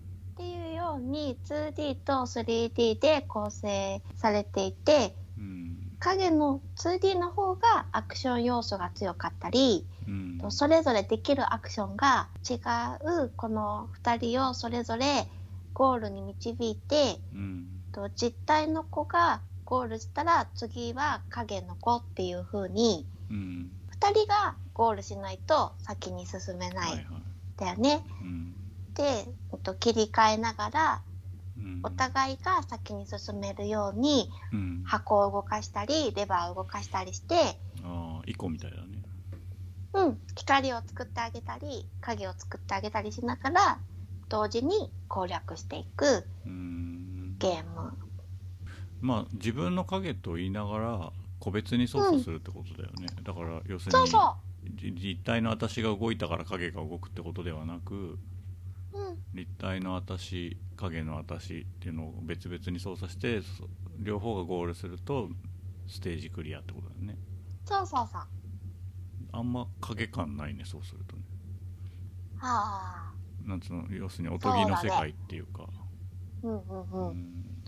そうだね。もう一人の私、人格もうん。まあ、タイトルがそうだもんね。うん、そうだね。パートオブミーだからね。うん。その構成された光と影をこう巧みに活用した謎解きが面白くて、うん。うん、正直影を使ったゲームってストーリーもなんとなく想像できるしうん。そんなに期待してなかったんだけど、うん。やってみたら 2D と 3D が融合したビジュアルがすごい素敵でうん。語彙力がねないからうまく表現できないんだけど うわーってねなるシーンがいくつかあって。うん。うん、あー私こういうのが見たくてゲームしてるっていうか、うんへー。見とれちゃうっていうかね。うん。見とれちゃいました。はい。はい。でその世界は不安定な不思議な世界でうん。それは少女の心の内面を表してるんだろうなってこう実体と影っていう2つに分裂したうん。少女の心の揺らぎみたいなものが感じられる。うん。水彩画のようなグラフィックで BGM も良くて。うん。なんかね時々ね画面に心の声みたいな文字が表示されるんだけどうん。それがあのフィンチ家の奇妙な屋敷で起きたことの文字の現れ方に少し似ていてなんか私フィンチ家のあの文字の出方が大好きなのでうん。ちょっとおーって。何？一文字ずつ出方が面白いみたいなこと？うんなんかさ変な風に出る。まあうーんと。うん。なんて言えばいいのかななんかインクを垂らしたみたいに出てくるとかいろいろあるじゃんかか表表現角度がさ。あ斜めに出るってこと？うん「おーい」って言ったとしたら「おーいおーいおーい」って感じでこうこだまするみたいに出るとかなんか、うん空間の中に立立体的に出てくるってこと？うん。うん。僕あんまり見ないなーっていう文字の出方っていうか。あのさ全然違うんだけどお酒の流動体についてっていう歌の MV に出てくる文字の出方みたいな。知らないけど。ちょっと見てみて。え文字の出方の、ーううん。ん、ちょっと面白い文字。がねこれでもあって全部じゃないんだよ。時々、うん。それがねあーってなったのとねあとね好きだったのは女の子が歩くとコツコツとかペタペタとか、ポテポテなどのね足音が女の子のね足元に擬音としてね表示されてるんだよね、へー。ペタペタ。あ音だけじゃなくて。うんポ音もするの？タポタ。音もしでも音はそんなに音はなんかずっと BGM がうん眠くなるようなでも素敵な BGM がずっと流れてて。で足元にペタペタペタペタって書いててあるの？うん全部日本語で書いてある。それがね可愛くて、よくさうん、海外のアニメとか漫画ってさその、うん。特に漫画か擬音表現が乏しいっていうじゃん、うんうん。ペタペタとピチャピチャは違うっていうのは日本人はわかるけど、あなんか外人はどっちも同じみたいなさ例えば。ああーそっか。そうだよね。日本のが多いよね、うん。うんうん、どうしてんのかなって思ったね。ああ翻訳がね結構素晴らしいかな、ローカライズが。うん。うん。うん素晴らしかったね。うん。素晴らしかったと思う。うん。でね、難易度はね、アクション部分もパズル部分もそんなに難しくないんだけど、うん。収集要素として折り紙の鳥がいて、これを全部取ろうとすると難易度が上がって、少し難しかったり、うん。あとその鳥がどこにいるのかわからないっていうのもあって、うん。全部集めようとすると探すのがちょっと大変だったけど簡単すぎず難しすぎず私にはちょうどいい塩梅うんでした。うん。うん、あとねそうそう大事なこと言うの忘れてた。このゲームねアクションとか失敗しちゃったらうん。R ボタン長押しで時間をねうん。巻き戻せてすぐやり直すことがねうん。可能なので。うん。リプレイのストレスがなくてこれがとても良かったんだよね。うん。うん、すぐねね時を戻そうってなる。うんうん。あるある。ブレイドとかのあブレイドそうね。あとプリンス・オブ・ペルシャの時の砂とか、うん。時間の砂だっけ、うん。忘れちゃった。うん、こううーんって言ってね巻き戻せるんだよね。うん。それがね、うん、いい。ちょっとあミスったって思ってもうん巻き戻してできるからよかった。うんでね、まあストーリーはね、さっき画面に心の声みたいな文字が表示されるって話したけど、うん、そういうのを全部日本語で表現するのって大変うんだと思うし、ね、そこはさっき言ったように丁寧なローカライズがされててうん。よかったんだけどね、多分ね、もともとの語り口が難解で、うん。わかりやすくない、わかりやすくないけどなんとなくわかるみたいな。うん。例えば、うん、うん、なんか本体の女の子と影の女の子の性格が正反対だけどそれぞれの成長物語みたいな感じかなって。うん。それぞれ別のパーソナルなんだ。うん、あの影の子の方が気が強くて実体の子の方がちょっと弱気弱いんだよね。うん。まあ、その2人がそれぞれ成長していってみたいなうん。感じのお話なんだろうなっていうのはわかるんだけど、うん。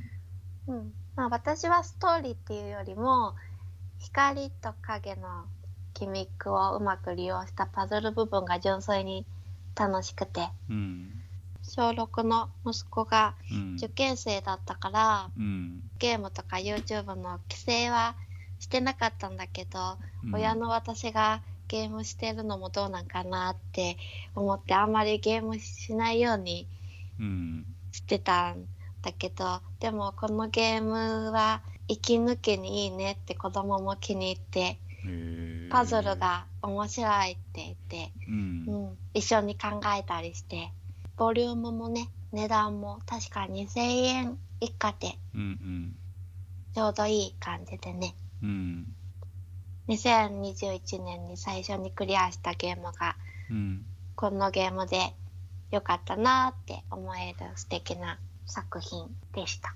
お髪の毛が長いんだけどこっちを向かない感じとかいいね、そうだね、顔が見えない。デザインうんうん。ずっと顔は見えないねう。ん影は影はもそうだもんね。うんうん、そうそう。実体の子もね。うん。まあなんだろういろんなその影を操作するゲームとかもあると思うけどうん。なんかもう一個特徴がはっきりあればすごい跳ねそうな感じするのになってああ、うんなんかどっかで聞いた感じがしちゃうのがすごいもったいないなってうんうんううん。んそう、私も最初はそう思っちゃったしうな。んうん。やってみたら、あなんか違うかもって。うんうんうんうん。あ面白いって思った。ビジュアルが良かったし。なんかバトルみたいのないの？これはアクションパズルで右に進んでいけばいいだけそうだね。うんうん。じゃあもうインサイドとかそういう感じなんだうんうん。うんそう、インサイドとか、リンボーやブレイドとか、あ、リンボーは違うかな。インサイドとか、リトルナイトメアとか、まあ、そういうのに影響を受けてるって書いてあったね。うん開発者の人が。うん。うんまあでも、どれともまた違う。うんまあやったら違うんだろうなっていううん。うん感じのスクショではあるよねうんうん。説明するとなんかどっかで聞いたやつって感じになるのがもったいないなと思ってそうだよねう。んあの、折り紙の鳥を取らなくてもいいと思うんだけど、見えてると取りたくなるじゃん。そうね そう。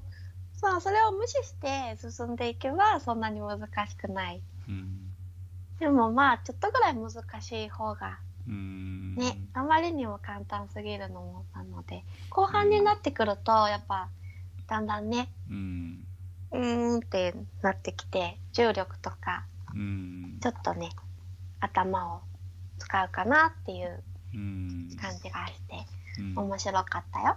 うんうん。これ日本のスイッチでも出てる出てないと思うのんだよね。ね見て見たことないよねないよね。スイッチってでも書いて書いてあるんだよねね。うんうん。そのうち出んのかな？別に。暴力表現とかもなさそうだしうんうん。うんねえ、スチームと PS4、5、Xbox。あね PS4 でも見たことないなあ、でもあるよ。うん、PS4 でやったよ、私は。うんうん。ねえ、海外ではスイッチで出てるのかね？スイッチって書いてあるってことはね。うんねえ、こんだけローカライズされてるなら。うんなんか、あのね、もう、問題はなさそうんう。うん。まあ、そんな感じです。はーい今日は2月18日なんですけれどもうん。朝7時から任天堂ダイレクトがありました、はい。まあ、その話を振り返りたいと思いますはーい。だから1年近くぶりだったらしいねうん正式なダイレクトは。ううんんうん。そんな経ったんだねね、見にがあったから、そんなにね。そうあんま感じなかったけどねうん、うん。50分あの俺はリアルで見なくて配信が終わった後に YouTube で1.5倍再生でダーッと見ましたけど、うん。それとは別にあのリアルタイムでは Twitter の任天堂のうん。ツイートであのリアルタイムにこうタイトルが1ツイートずつにまとめられて出るじゃないですかうん。あれが便利だったなと思ってうんうんうん。わざとどあの動画の方は生で見ずに Twitter でタイトルを確認してましたうん。あのじ順番に追っていこうと思いますけど気になるタイトルあった、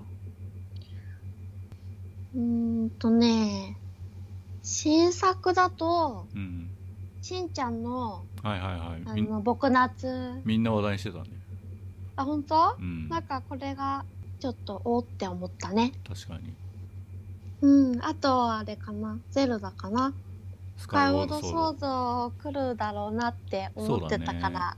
ううん。あ、まやっぱ来たと思っ。せってかくモーションが使えるコントローラーだから出るだろうなって、順番的にもね「うんトワイライト・プリンセス」も出てるし、タクトも出た後だから、スカイウォードソードかなってなるよねう。うんんなんか時々、またやりたいって思ったりとかしたから、はいはいあの、古代のロボットに会いたいっていう気持ちに。ハニワみたいなやつでしょ？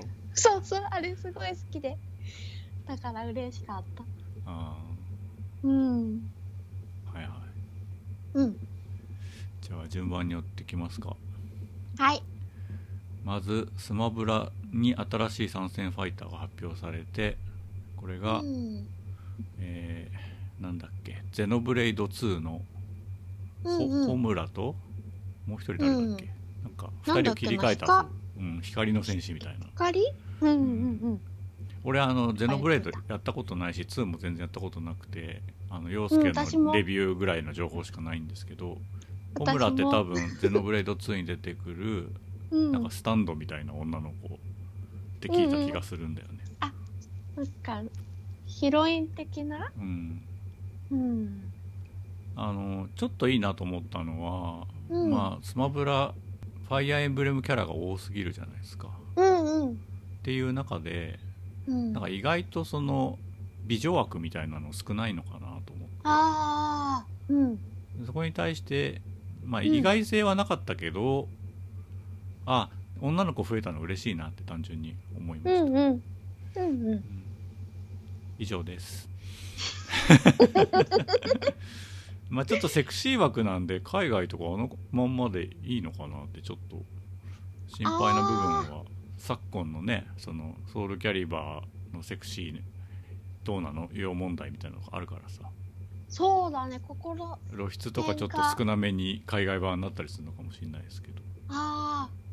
そうか。まあでもあのゼロスーツサムスとかねうん。まあ俺はエロスーツサムスって言ってますけど ピタッとしてるからそうね。うん。ああいう感じだと OK なのかなってうん、やっぱ肌があれなんかね、出てる出てないが。ベヨネッタとかもねいるしね、うん、ああ、そうだね。うんこれが、えー、とシリーうんズ2のシーズンパスの3体目かな、うん。ミェンミェンの後セフィロスだった？そうだったっけ？忘れちゃった。でうちの息子も毎日スマブラやってるから結局シーズン2のうん。パスも買っててうん。今日あの学校行って帰ってきたらダイレクトも見ようって言ってるけどまだうん彼もゼロ、ゼノブレーダーやってないのでうん。まあなんかすげえ喜ぶとかはあんま期待できなさそうですけど、ああ、そうだようね。ん。シーズンパスも買ったもののセフィロスもすごい楽しみにしてたものの実戦では全然使ってないらしくて、うん。クラウドが好きみたいね。クラウドとあとドラクエの勇者が使いやすいって言ってた、あうん言ってた言ってた。うちの息子も。うんうん。はい。そんな感じです。うん。次が戦国無双5、はい。なんかキャラデザの人が変わったとか確かに垢抜けててかっこいい感じでしたね。そうだね。戦国無双一回もちゃんとやったことないけどなんか見た目とかが変わると確かに新しく参入するきっかけにもなるかなって少し思ったしうん。なんか信長と誰かが一緒に戦うみたいな話してたね、明智光秀なのかな？わかんないけど。あ本当？うん。うん。なんかそういう青春活劇みたいな感じもちょっとあって。うん。うん。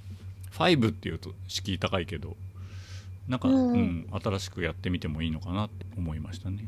あはい、次がワールズエンドクラブ。あうんうん。これなんか気になったよね。これアップルアーケードにあるんだよあねそうなんだ。あるんだけどうん。あの全部じゃなくて、うん。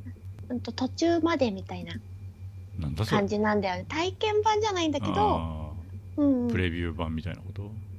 うん、だからねやる気になればできるんだけど最後までできないからと思って、で2021年の春にスイッチで出るって言われてたからね。予告編みたいなこと？うん。結構できそうだけどね。でも最後までできないって言われるとさ。うんスイッチ待った方がいいなと思ってね。確かに。やってなかったんだよね。うん、うんうん。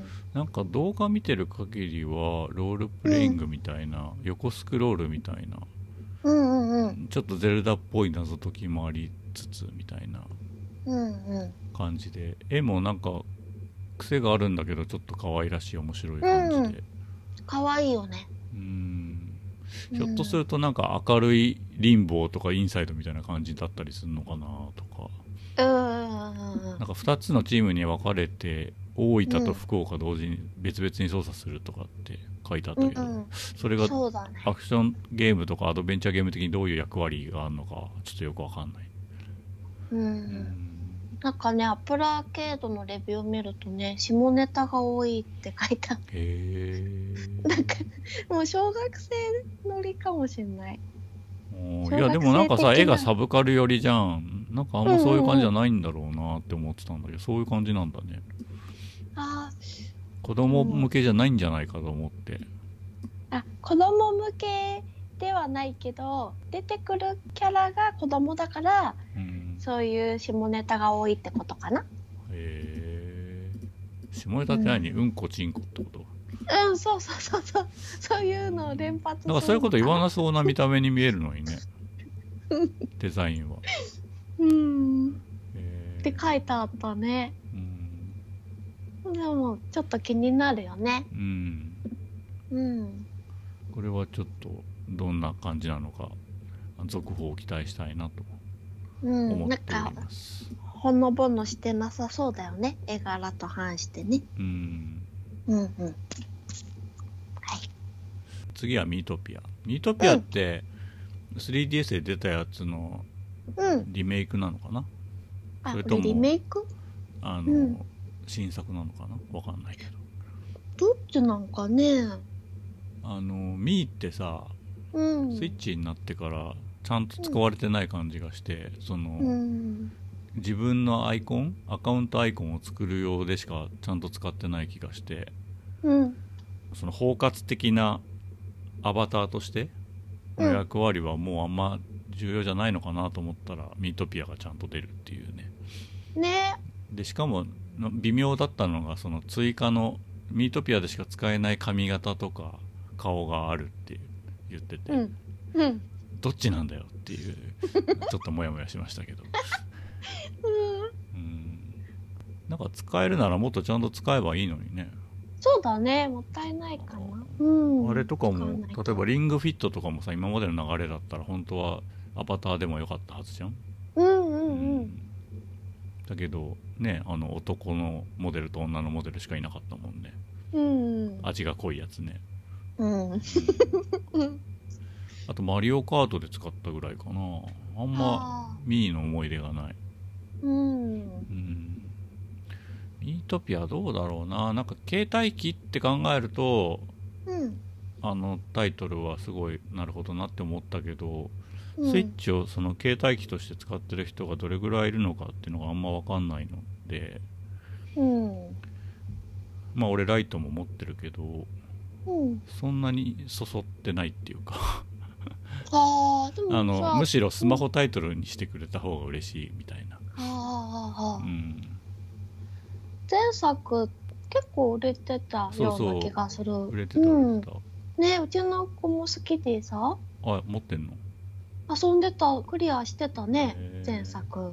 なんかプレイしないロールプレイングみたいなやつでしょ、うん私やってないからわかんないんだけどうん、楽しんでたよ。だからこれ喜ぶかなってうん。思った。うん。うん。ねだからどうなんだろうね。子供には割とうん。受けがいいのかな、私たちにはあんまり刺さらまあないけど、子供もそうかもしんないしその動物の森で入ってきた、普段ゲームやらない人とかに対するうん。アフターケアっていう感じもあるかもしれないよね。うんそのゲームやらない人のためのゲームっていうか、うん。うん。うん。そういうのは定期的に出していかないと任天堂の使命でもあるかなって、うん。うん、思う。そうだね。はい。はい。次が「アウターワイルズ」ってうんやつで、うん。なんか22分間を繰り返すみたいなことを言ってるんでうんうん。終末的な世界とかを踏まえるとムジュラの仮面みたいな世界観なのかなこれね私 PS4 でやったあもう出てんの？とクリアしてないんだよね、へえすごいさ評判良くて。う、ん。で昔買ったんだけど難しいっていうかすごいとっつきが悪くて。確かに。洋芸っぽい感じはすごいする。タイトルも含めて。うん。なんかねマシュマロ焼いて終わっちゃったみたいな。あマシュマロ焼くシーンな動画になってたね、本当にこれ焼いてうん、何度も焼いてでどっかに旅立ってうん。っていうのを少し繰り返して、うん。うん、でもきっとクリアしたらうん。面白いんだと思うんだよね、うんこの謎とかも。うん。評判はいいから。でもつき悪いねのは嫌だな。分かんなかった。うん。だからいまだにね謎。は分かってない い俺もウィッシュリストには入れるだろうけど買うかどうかはわからないタイトルって感じだな。うーうん。ん割とうん。ね。22分間っていうのもリアル22分間なの。ええ忘れちゃった。なんか意味があるなんかのかなとそんな思ってことなかった気もするけどなどうだったろう。うん。はい。うん。で次が「ブレイブリーデフォルト2」これがもう来週出ちゃいますよと。で最終的なトレーラーを配信してますと、ん。前のなんか体験版ちらっと触ったんですけどうん。オクトパストラベラーとかと同じチームだよね多分ね。うんうんうん。だけどあんまなんかしっくりこなくて。うん。ブレイブリーデフォルト1も途中までやったけどあんましっくりこなくて、うん。ブレイブリーセカンドっていうのがあるのにこっちは2ってどうすりゃいいのよみたいな。感じもちょっとあり、うん。うん。あんまりブレイブリーシリーズとは相性がそれほど良くないかもしれないって今のところは思ってますけど、ああ高鍋さんがうん。相性が。オクトパストラベラーもギリな感じだったからね。うーん。うん。なんつうのその数学パズルっていうかうん。そのなんかブレイブリーとデフォルトを使い分けてこっちを選んだ時は攻撃が倍になってみたいなことをこう頭の中で式を組み立ててさやんないと勝てないバトルみたいなのが割としんどいっていうか。あそういう感じなんだ。うん。へえ。あオクトバストラベルもそうなのよ。なんかうーん。次にこいつが攻撃するまでの間にこの技を組み立てておいてみたいなのをうまくやっていかないとうん勝てないしその正解通りにやったとてボス戦が20分30分すぐ行くみたいな感じだから割と 辛かった。うん。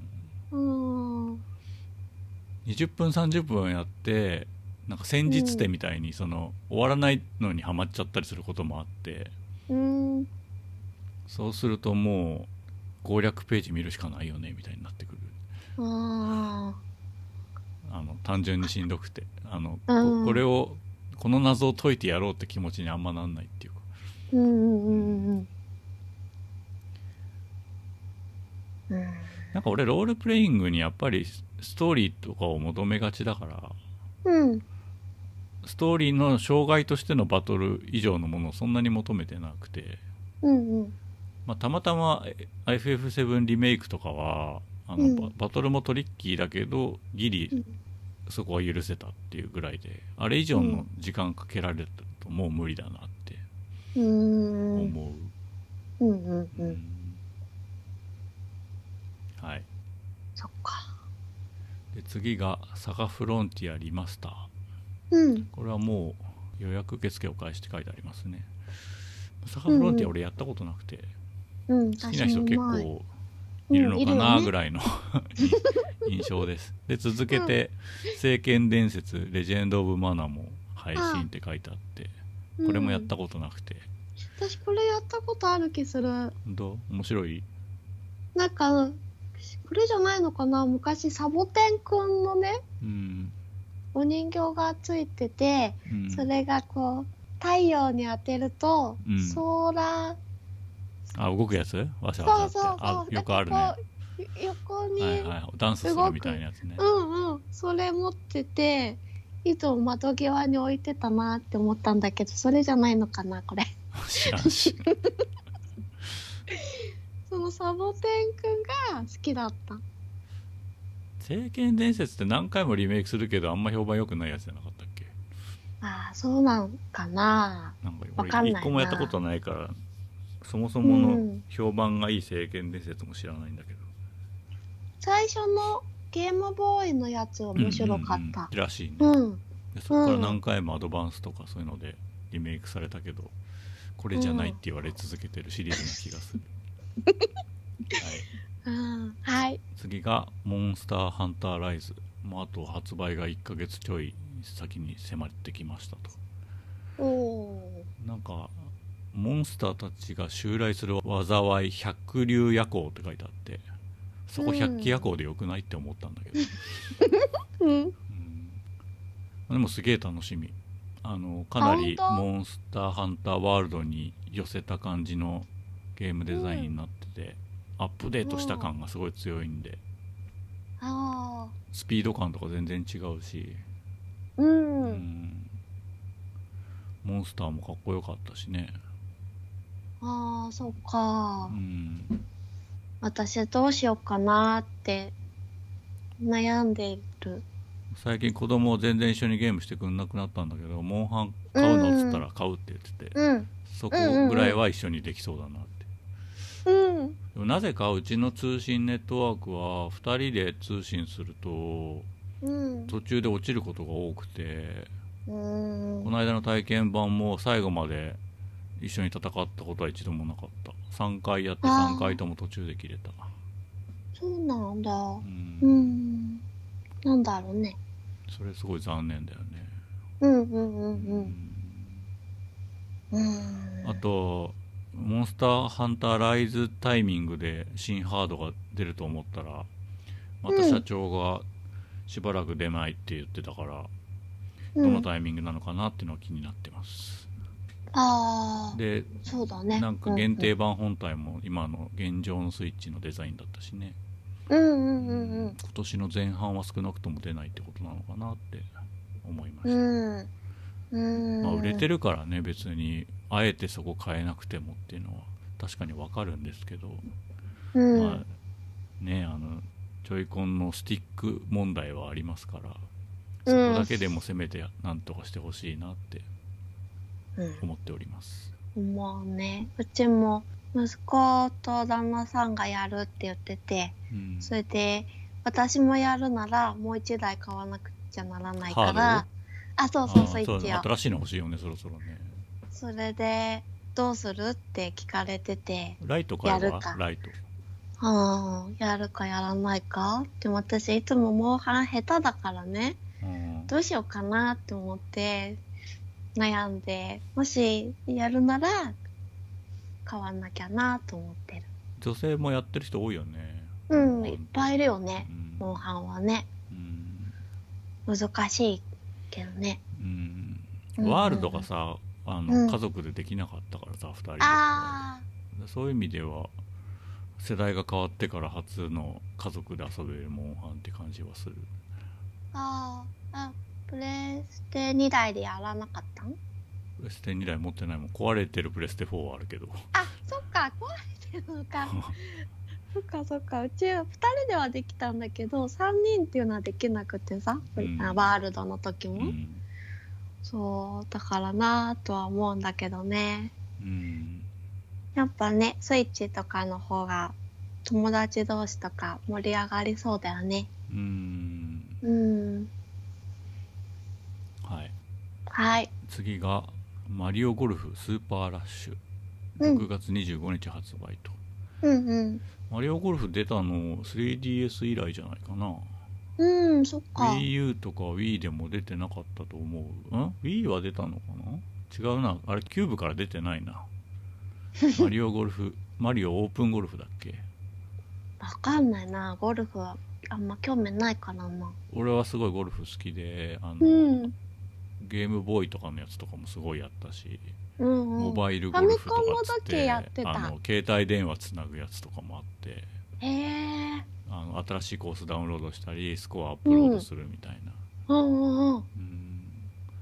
まあ、これキャメロットが作ってんのかどうかわかんないけど、まあ、でうん。うんも多分作ってんじゃないかなって気はするし動画見た限り、あの変なギミックとかはなさそうだったんで例えば土管に放り込むと反対側の土管からボールが出てくるとかそういうのは今んとこなかったんで、まあ、うん。シンプルなゴルフゲームだといいなって思ってるしあと、うん。なんかスピードゴルフっていうのを説明してて、うん。あの普通はさ順番に交代交代に打つじゃん？たあの、うん穴から遠い人から順番に打っていくみたいなうん。ことを繰り返すんだけど、打ったら走って次のボール打って早く入れた人が勝ちっていう なんかちょっとアクションゲームみたいなのがあって くだらなくていいなと思って。だからみんなこれすごい走ってるんだ。めっちゃ走ってるなって今見ながらさ話してたんだけど。そういうことか。あそうのみそういう素朴な感じがちょっと面白いなと思って。うんうんうん。であの一人用のストーリーモードみたいのもあるって言ってるから。うん。俺ゴルフゲームすごい好きなんであの、うん。なんだっけあったよね他の会社が出してる 2D のゴルフのやつなんでゴルフストーリーか。うんうんうんうん。ゴルフストーリーーのね。ちゃんと任天堂印のやつみたいな イメージで期待してます。そっか。これミーがあれだね。うん？いるね。うんいて自ほしい、分自分のキャラはさうん、ミーだったね今見てたら。なんかあのうん。プレステのみんなのゴルフとかもしょっちゅう1000いくらとかのすげえセールしてるんだけどレビューとか読むとコースが少なすぎるとかあ。いろいろ文句が多かったんでマリオゴルフが出るならマリオゴルフやろうかなって思っねてる感じです。はーい。次が e ベースボールプロ野球スピリッツ2021グランドスラム、うん。まあ、野球ゲームのことはちょっとよくわかんないのでうんどこが出してんだろう俺。コナミとかが出してんのかな。わかんないけど。わかんないな。うん。なんかツイッターのページって作ってるメーカー書いてないんだよね。うんね。これ私も今任天堂のツイッターのやつ出してるけど書いてないね、あコナミって書いてある。コナミデジタルエンターテインメントって今コナミこの動画の方間に。ワールドビジネスサテライトとかで見たけどうん。あのゲーム事業よりもうん。事務事業の方がメインってなった後に今はもう株事業がめっちゃ儲かってるらしくてもう何の会社か分かんないね。パブリッシャーかもしれないけど多分デベロッパーではないんだろうねきっとね。うん。あーそっか。エニックスみたいな感じかな昔の。分かんないけあどー。外で作って、うん。うん、出すみたいな出すうんうんうんうんうんうんまあ、野球のことはちょっと分かんないけどただあの前セールでファミスタかなんかを買ったんだけどうん。まあリアルな野球ゲームやりたい人もいるだろうなって思って、うん。そういう意味では普通にこういうサッカーとかと並んで実在の選手がちゃんと出てくる野球ゲーム待ってる人も、まあ、何割かはいるだろうなって思いましたうんうん。そうだよね。操作がどうかはちょっとよく分かんないけどねうん。はい次が DC スーパーヒーローガールズティーンパワーっつって、まあ、DC のスーパーヒーローのうちの女の子のキャラクターが活躍するアクションゲームなのかなうん。うんまあ前あの任天堂扱いでなんかマーブルのやつ買ったけどうん。全然やんなかったなっていう あんま出来が良くなくてうん。爽快感とかあんまなくてうんうんうん。スパイダーマンとか切り替えて遊ぶやつですけどうん。なんかさヒーローだから悪役をやっつけるんだけどやっつけゲームとヒーローの相性がいいかっていうと必ずしもそうじゃないなっていう感じはちょっとしてますっていううん。でなんか契約とかの関係もあると思うんだけどその映画とかあっても、わざと似せないデザインとかになってたりああ。声とかも似せない人がやってたりとかするからうん。なんかこう気持ちが乗り切れないみたいなのあるうよね、ん。まあ、あうのん PS4 の「スパイダーマン」も映画とは全然似てなかったけどあれはすごい出来が良かったけどうん。ただのやっつけゲームとかだとますますそのさ何キャラに依存する割合が高くなるわけじゃんうん。きついなって思うところはあるねそうだね。はい、次が「ゼルダ無双厄災の黙示録」にダウンロードコンテンツのエキスパンションパスが出ますよといううん。話まあストーリークリアした後俺全然やってないんだけどどうやどうやってキャラクターを増やすのかな？そんなにいなかったしなあと思ってあの、うん出てないキャラクターとかうんうんうん。うん納得がいくキャラが出てくるんだったらお金払ってもいいかなっていうそういう感じだね薬剤の目視録自体はすごい面白かったんで、うん。うん追加ステージとか追加キャラクターってことでしょきっとそうだね。武器とか。武器は分かんねえなまあ結局リンクもマスターソードから変えてないしうん。なんか合成みたいのあったけど全然ピンとこなかったんだよな。武器の使い分けっていう風には使ってなかったうん。はい、新たなプレイヤブルキャラクターって書いてあるもんね。うんパスって書いてあるから何回か配信するのをまとめて2000いくらとかそういう感じなんだろうねきっとねうん、2500円って書いてある。うん。うんはいはい。次が忍者ガイデンマスターコレクションバージョン D って書いてあって今までの忍者ガイデンがまとめてあるらしいと、うんうん。まあ、ちゃんとやったことないのでよく知りませんってうん ごめんなさいって思ってますうん。私もないな。なんかさ全然関係ないんだけどさこうまとめたコレクションみたいなやつってさうん。ダウンロードで買うと容量食うじゃん3本とか入ってるから、昨日うん。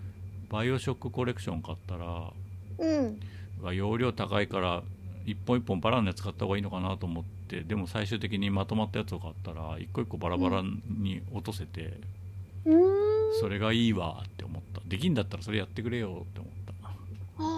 前ナルティメットストームのうん。トリロジーっていう123が入ったやつを買ったら3本まとまってたんだよね、だから容量が3倍になっちゃってうん。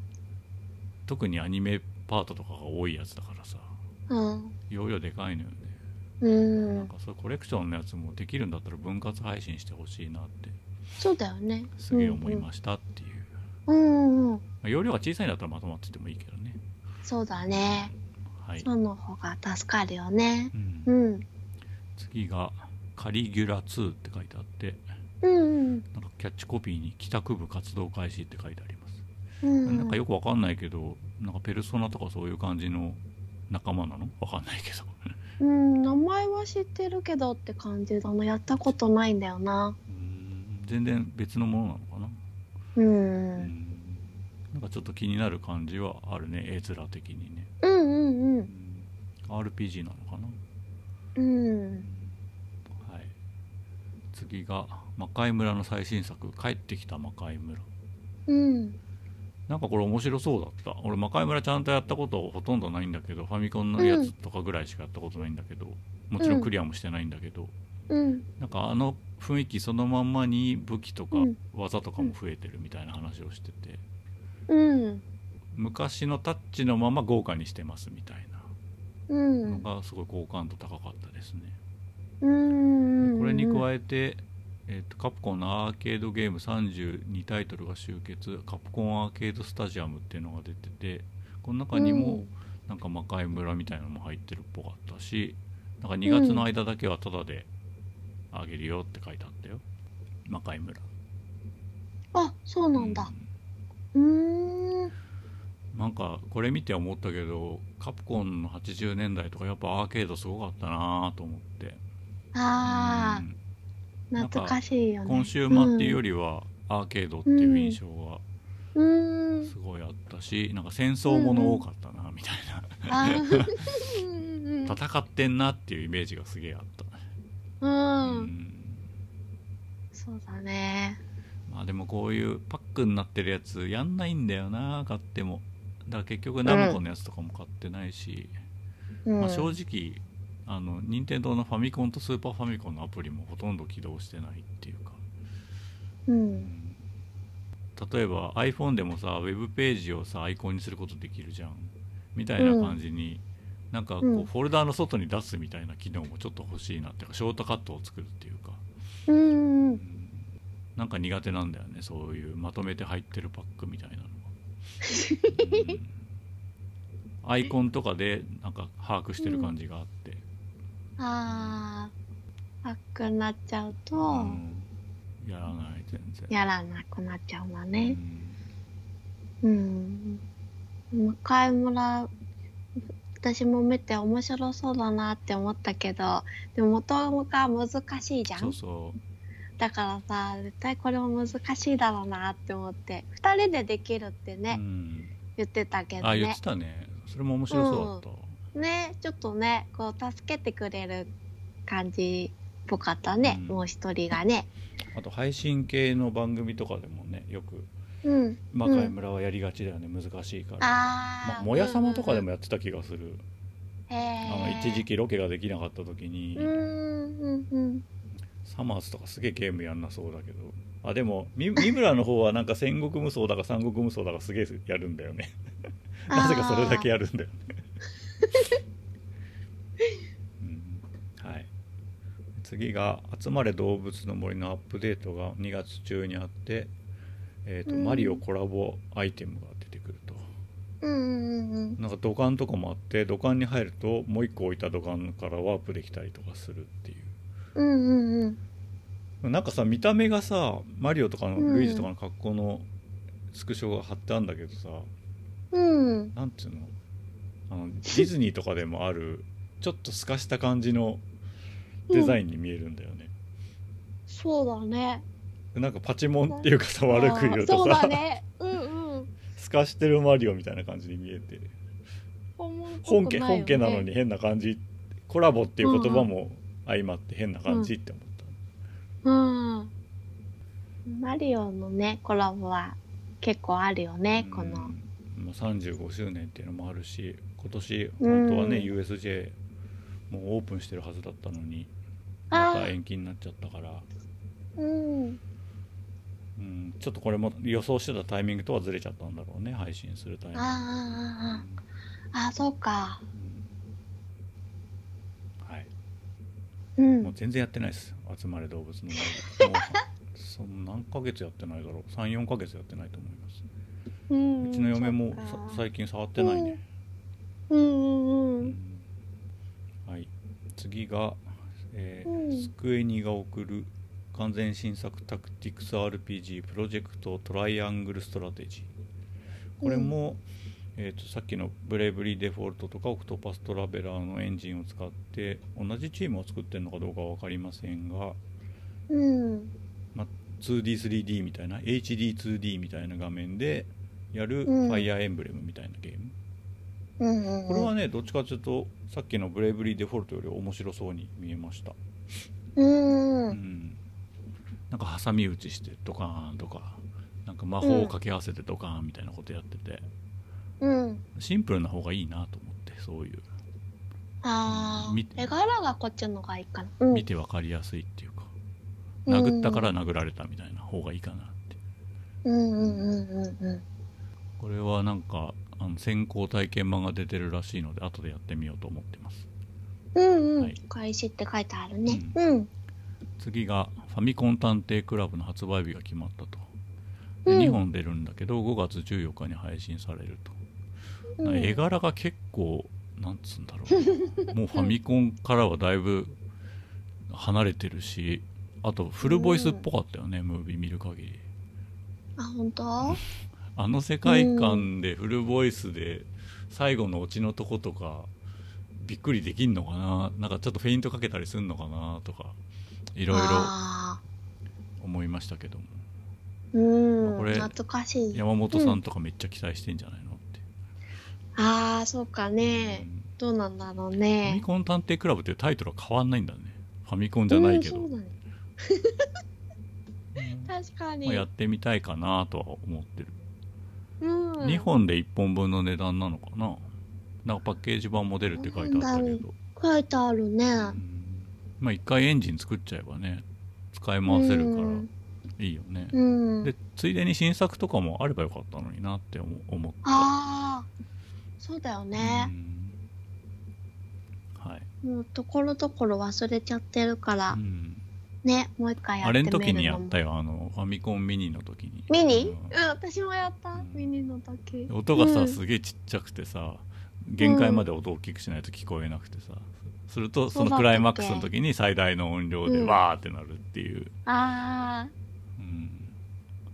はい、次が4対4のオンラインシューター「スター・ウォーズ・ハンターズ」っていうのがき基本プレイ無料で年内配信予定だと、まあ、中身映像なかったんですけど、まあ、うん多分、何殺し合いのゲームというかスプラトゥーンとかそういう感じの打ち合ってチーム戦のゲームなんだろうね、あ。無料っていうのは意外だったね。うん。スター・ウォーズも毎回なんかあのさっきその DC のキャラクターが似てないって話あったけどうん。例えばハリソン・フォードとかはゲーム化することはあんま許してないらしくて、うん。似てなくもないが似てないみたいな絶妙なモデルなんだよね、いつもねうん。声とかも含めてうん。まああんまりその顔とかキャラに依存しないゲームだったらいいなとは思うけどねうん。あんまないんだよなんかそのなんだっけ「スター・ウォーズ」のプレステ4のゲームとかあって打ち合うゲームとかもあったけどあんまキャラクターこれになりたいなっていうのいなくて。で慣れるやつは慣れるやつで強すぎたりとかだダダース・ベイダーとかさシスシスとかはめっちゃ強すぎるしさうん。ゲームになってんのかなってないのかよくわからんみたいなうん。うんまあ、でも基本無料だったらちょっとやってみっかなとは思ってますけど。次が3対3のドッジボールアクションノックアウトシティこれもなんか似たような感じなのかなってチーム戦でねうん。なんかボールぶつけ合うドッジボールのゲームなのかなという感じで味が濃いめで等身高めの、何これスプラトゥーンみたいな絵がちょっと書いてあるけど、うん。ちょっととっつきにくそうな 絵だね。やったら面白いのかもしれないけど。ねどうなんかね。チーム戦もさ、まあ、役割分担みたいなのああったりするけどさうん。新規参入はしづらいよねその役割をちゃんとやってくんないと怒る人とかが出てくるわけじゃん、うん。難しいよねそうだね。エレクトロニックアーツだね。あそうなんだ、うん任天堂じゃないんだね、うん。確かに洋ゲーっぽい匂いがする、ね。うんうん。次が、えー、Apex Legends が3月に配信されると、すごい最近聞くよね、Apex Apex って。うん、 Apex、子供がすごい好きであさ。そうなんだ。うん。う。ち落としとけって言われてプレステ4に落としたのに一回も触ってないで。あ、本当？最初ねプレステ4でずっとやってたんだけど、うん。パソコンでやりたいって言い出しうて、ん。で今はパソコンでやってて。マウでスイッチスマウスの方がいいってこと？うんそうなんかな、うん。パソコンでやっててそれで、スイッチで出る出るって言われてたからさ、うん。やっと出るっていうんで喜んでたね。友達とかさやっぱスイッチ持ってる子の方が多いから。うん。フォートナイトとかもでもプレステ4の方が全然綺麗だし早いとは言ってたね。うんスイッチより。うんうん。うん。通信弱いしな。うん。うんそこも含めて新型で早く出てほしいなって思うし。あーそでもそこに差つけちゃうと古いハードの人はすごい負けちゃうからかわいそうだね。うーん。なんかスイッチででもエペが出たらキッズがいっぱい入ってきて 絶対そうだ。民度が低くなるって。そう息子は息子もキッズだだけどね。本当だよ。お前らだよ むしろって言ってるよ。絶対民度低くなるよ。リンドって言ってんの？嫌なガキだな、言ってる。うん。まあ俺はどっちにせよやんないからいいけど。うんそっか。私もねやってないな。はい、はい、次が、うん。えちょっと話題になってる「クレヨンしんちゃん、オラと博士の夏休み終わらない7日間の旅」これが夏に出ると、なんか俺これあの僕の夏休みの似たやつなのかなと思ったら本当にそのメンバーの人が関わって作ってるみたいだね。だから本家のコラボ作品というか、ううんん。あの前に「牧場物語ドラえもん」みたいなのあったけどうんうんそれよりは全然こっちの方がしっくりくるコラボというか、うああ、ん。そうだね むしろやってみたいって思ったしうん。あのキレイキレイの人が描いた絵じゃないやつもあ。確かに見てみたいなと思ってたので、ううん。ん気になるよすねごいいいかなと思った。うん。なんかパラレルワールドみたいな感じだしね。うんうんうんうん。クレヨンしんちゃん何回か映画見に行ってるけど割と大人の鑑賞にも耐えるし、うん。いいよね、ね。うん。え終わらない夏休みなんか7日間って書いてあるのがちょっと7日不思議なんだよね。なんで30日じゃないんだろうなと思って。何回も繰り返す感じなのかな。ループ？32日目からスタートおいそれ違うやつだろ。なんか首がなかったりするやつだろ。そうそう。どんどん欠けてきたりとかする。うん。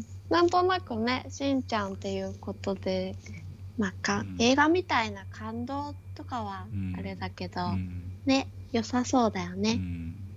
うん。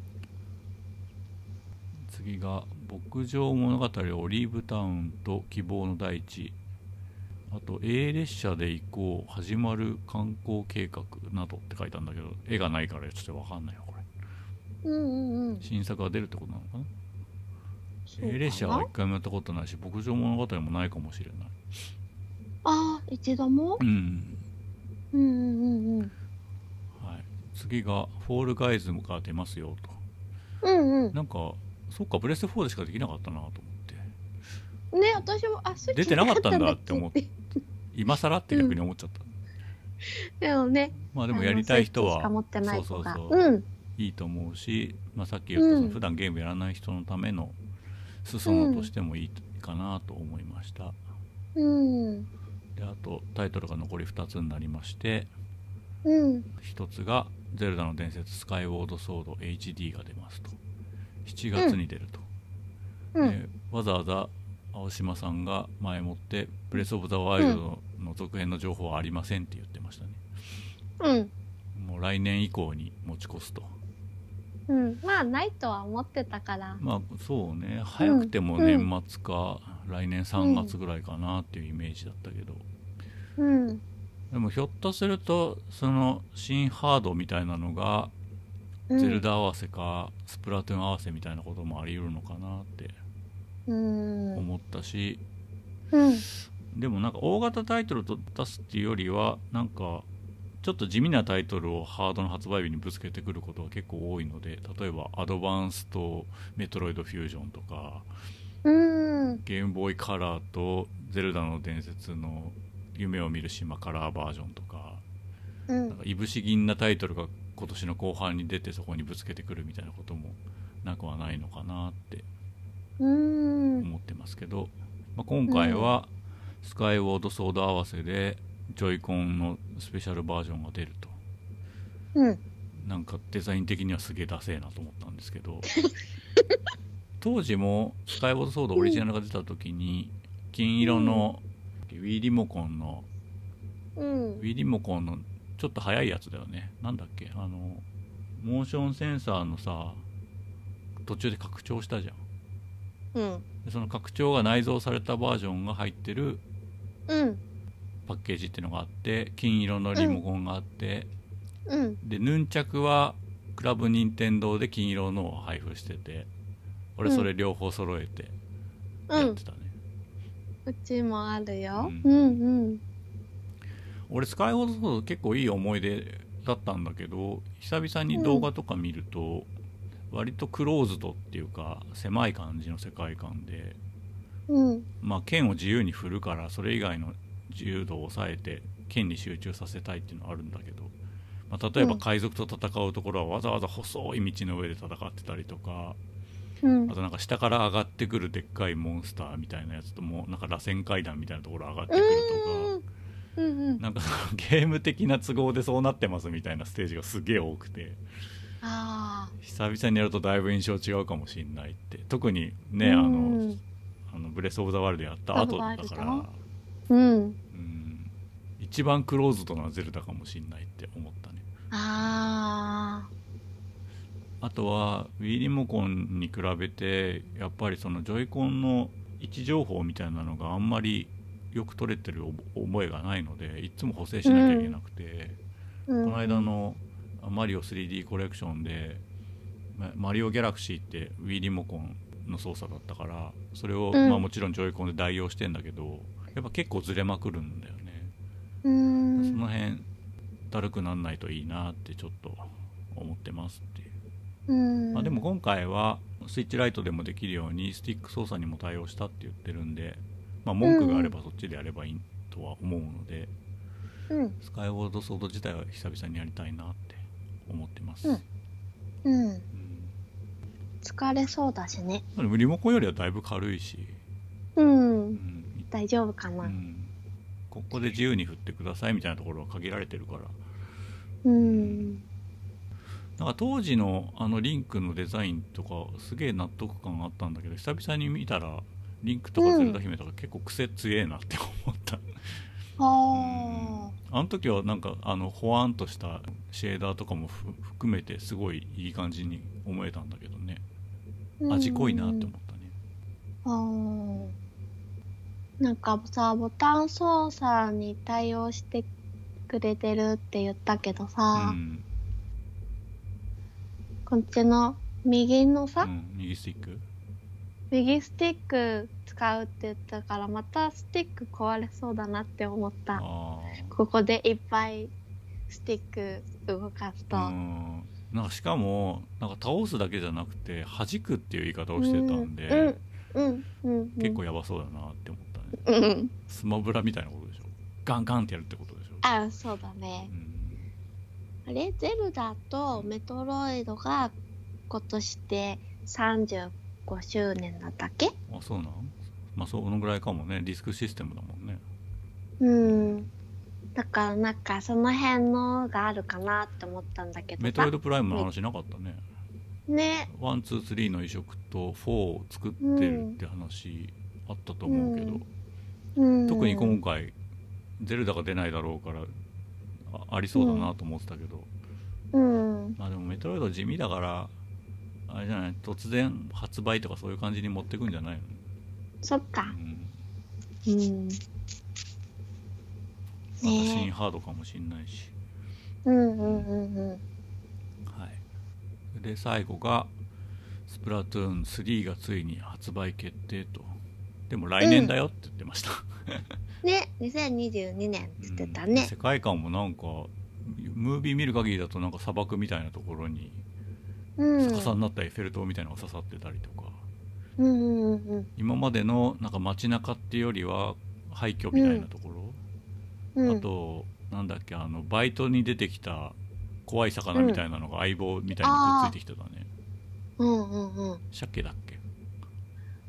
サーモン？サーモンか、うん。うん、みたいなやつがなんか仲間でいたねうんあとなんかうんうん四角いシルバーの箱みたいのに乗って浮かんでたけどあれただの台なのかそれともなんか移動する乗り物なのかちょっとよく分かんなかった、うーん。スプラトゥーンも俺結局のところ1が一番好きでっていうか、うん1の時のうん。みんなの感じが好きで、うん。2とかはちょっと先すぼまりすぎっていうか先鋭化しすぎてついていけなかったんだよね、だからそれより先に行くと思うと、まあうん。面白いことは間違いないんだろうけどそんなに本気でできないだろうなってうん。思ってる、うん。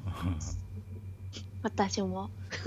2あのストーリーモードみたいなのもできてない最後までできなかったし、エクスパンション。ョンキットみたいなの買ったけどうん。全然難しくてできなかったああ。まあ、とりあえず子供が全部そういうの買ってや、買ってもやってくれるから、まあいいかなって思ってる。うん。なんかこの間も急にやりたいって言ってうん、やってたね、ストーリーの方。うん、うん。もうそのサードパーソンシューティングをリセットするみたいな役割からはだいぶ遠いものになったよね。そうだよね。でもあれなのかね、動物の森とかでスイッチ買った人とかがうん。やってたりとかもするのかね。うん。初心者の方とかもうん。結構いたりするのかな。あれかもねあのマリオテニスのエースがそうだったみたいに、なんか簡単ルールと複雑ルールみたいな2つモードがあるみたいな、うんなんかそんな感じとかにもなりそうな気もするね。その初心者が入ってきやすいところ、わちゃわちゃやって楽しいだけのじゃんけんみたいなモードと、うん。テクニック中心の部分と応用編みたいな、うん。うん。まあ、そうでもしないと両方満足うんさせられなそうだなと思って、うん。何が一番楽しみだった？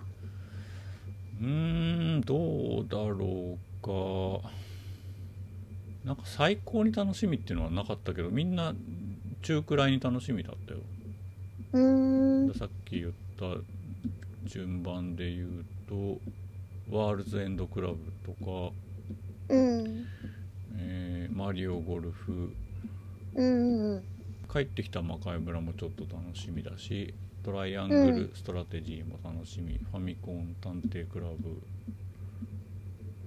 クレヨンしんちゃんうん。ゼルダももちろん楽しみスプラトゥーンも楽しみって感じかな、うんうんうんうんうんダイレクトの役割として向こう半年間飽きさせませんよみたいな役割があると思うんですけど、うん。そこには十分応えてたかなっていう、う。うんんイメージうん意外性。はす少ないけど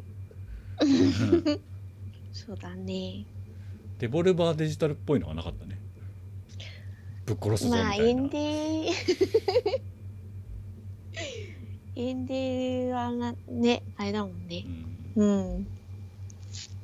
なかったね。あやっぱあと新ハードうん。がどうなるのかは、うん、ちょっと期待したいかな、はい、早く情報が欲しいなって思う、うん。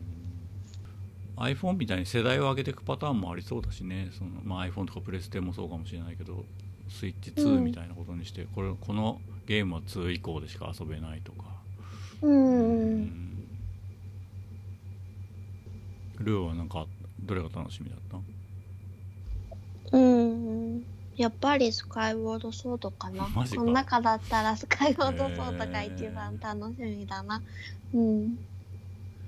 なんかさ森ブリンみたいなやつが気持ち悪くなかった、なんかそうなんだよね。ちょっと気持ち悪いんだよ。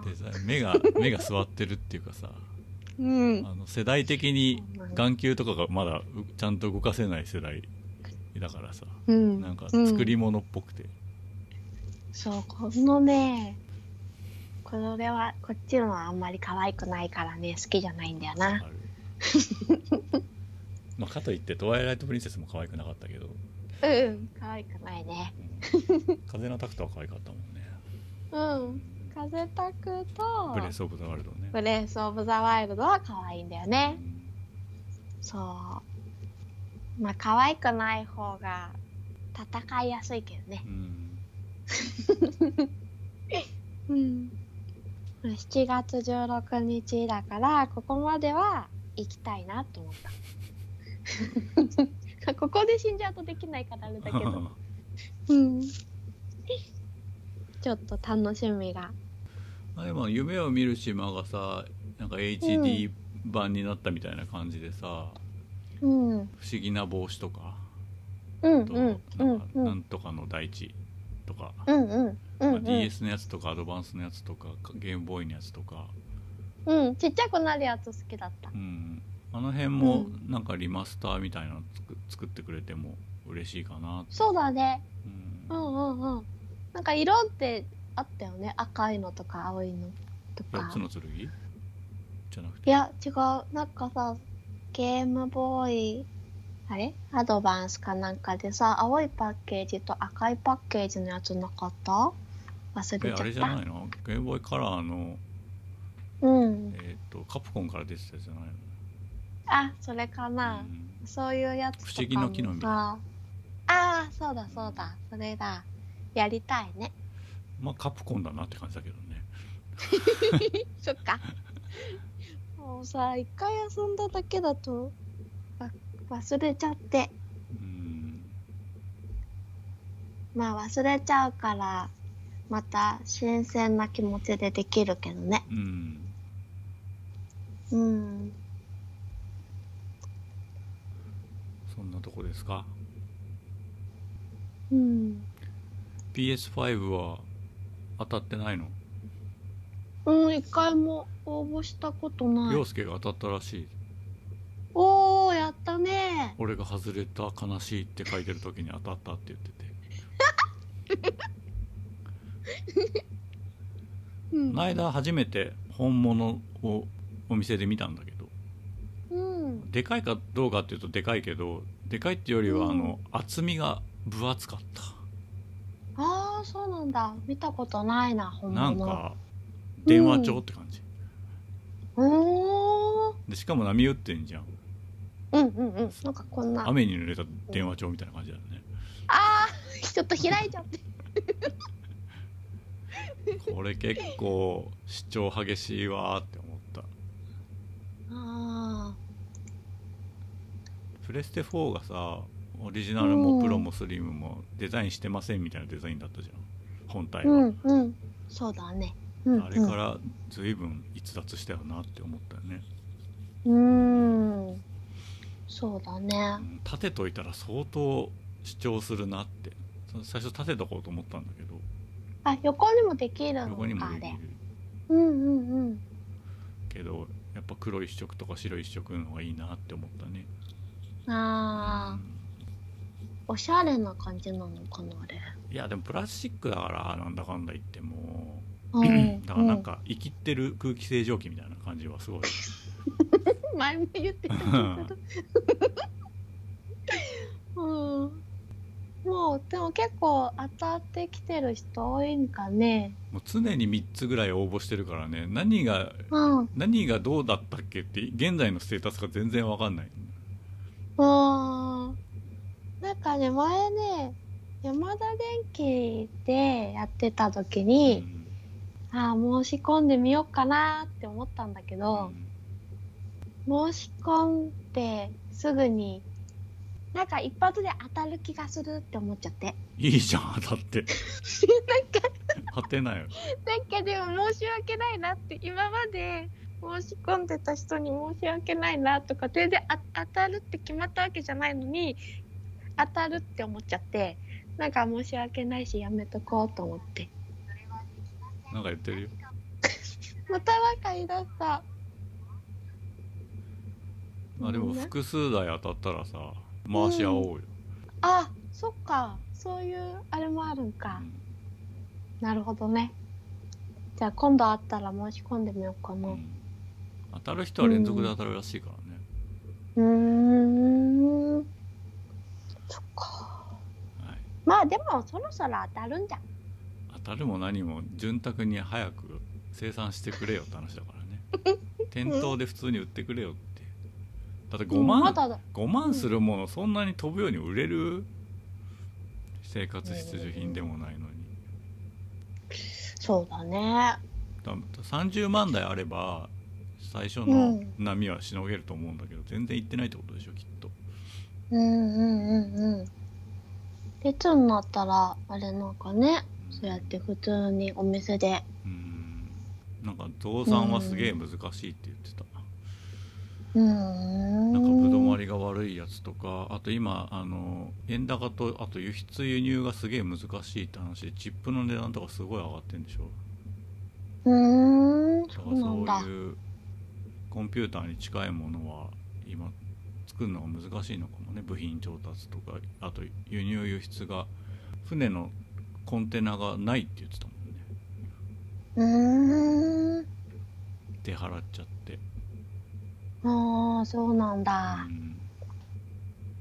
だ工場を抑えたから OK とかそういうことでもないみたい。うん。うんうんうんうん。そっか。まあ何にも新しいソフト出てないからどうでもいいっちゃどうでもいいんですけど、これがやりたいっていうのが出たら、なんならナスネ対応をもっと早くしてくれた方がありがたい。ってあそしたらプレステ4を違う部屋に置けるからあ、うん。まあサイバーパンクを私やってない、まだやってないかあら。いいねでもまだフうんィックスしてないと思うけど、そっか。うん。はいあれ？さっき言ったかな？ゼルダ。あ言ったか。不思議の帽子が移植されてほしい不。思議の帽子アドバンスのやつねそううん、これが好きだったう。んうん。これ可愛いんだよね。可愛いけど短いんだよねあ、そうだっけ？うん短いんだっもうけやっぱカプコンって感じだったな カプコンだもんね。うん。これ好き。うんわかるうん。これなんかちっちゃいフィギュアみたいなのがガチャガチャが結構出ててうん買ってた。可愛くてう。んうん。ね、35周年だからいろいろとゼルダ系が出てくれると嬉しいなって思う。USJ にもゼルダのアトラクションあんのかな？期待しちゃうけどなどうううんうんうんうんうん。マリオカートとマリオはありそうだったけど他はよくわかんないうんうんうんうん。はいそんなとこでしょうか今日はうん、はーい。以上、ゲームもごもご高鍋バーサスでした。お送りしたのはルート。高鍋でしたそれではまた次回までごきげんよう。さようなら。さよなら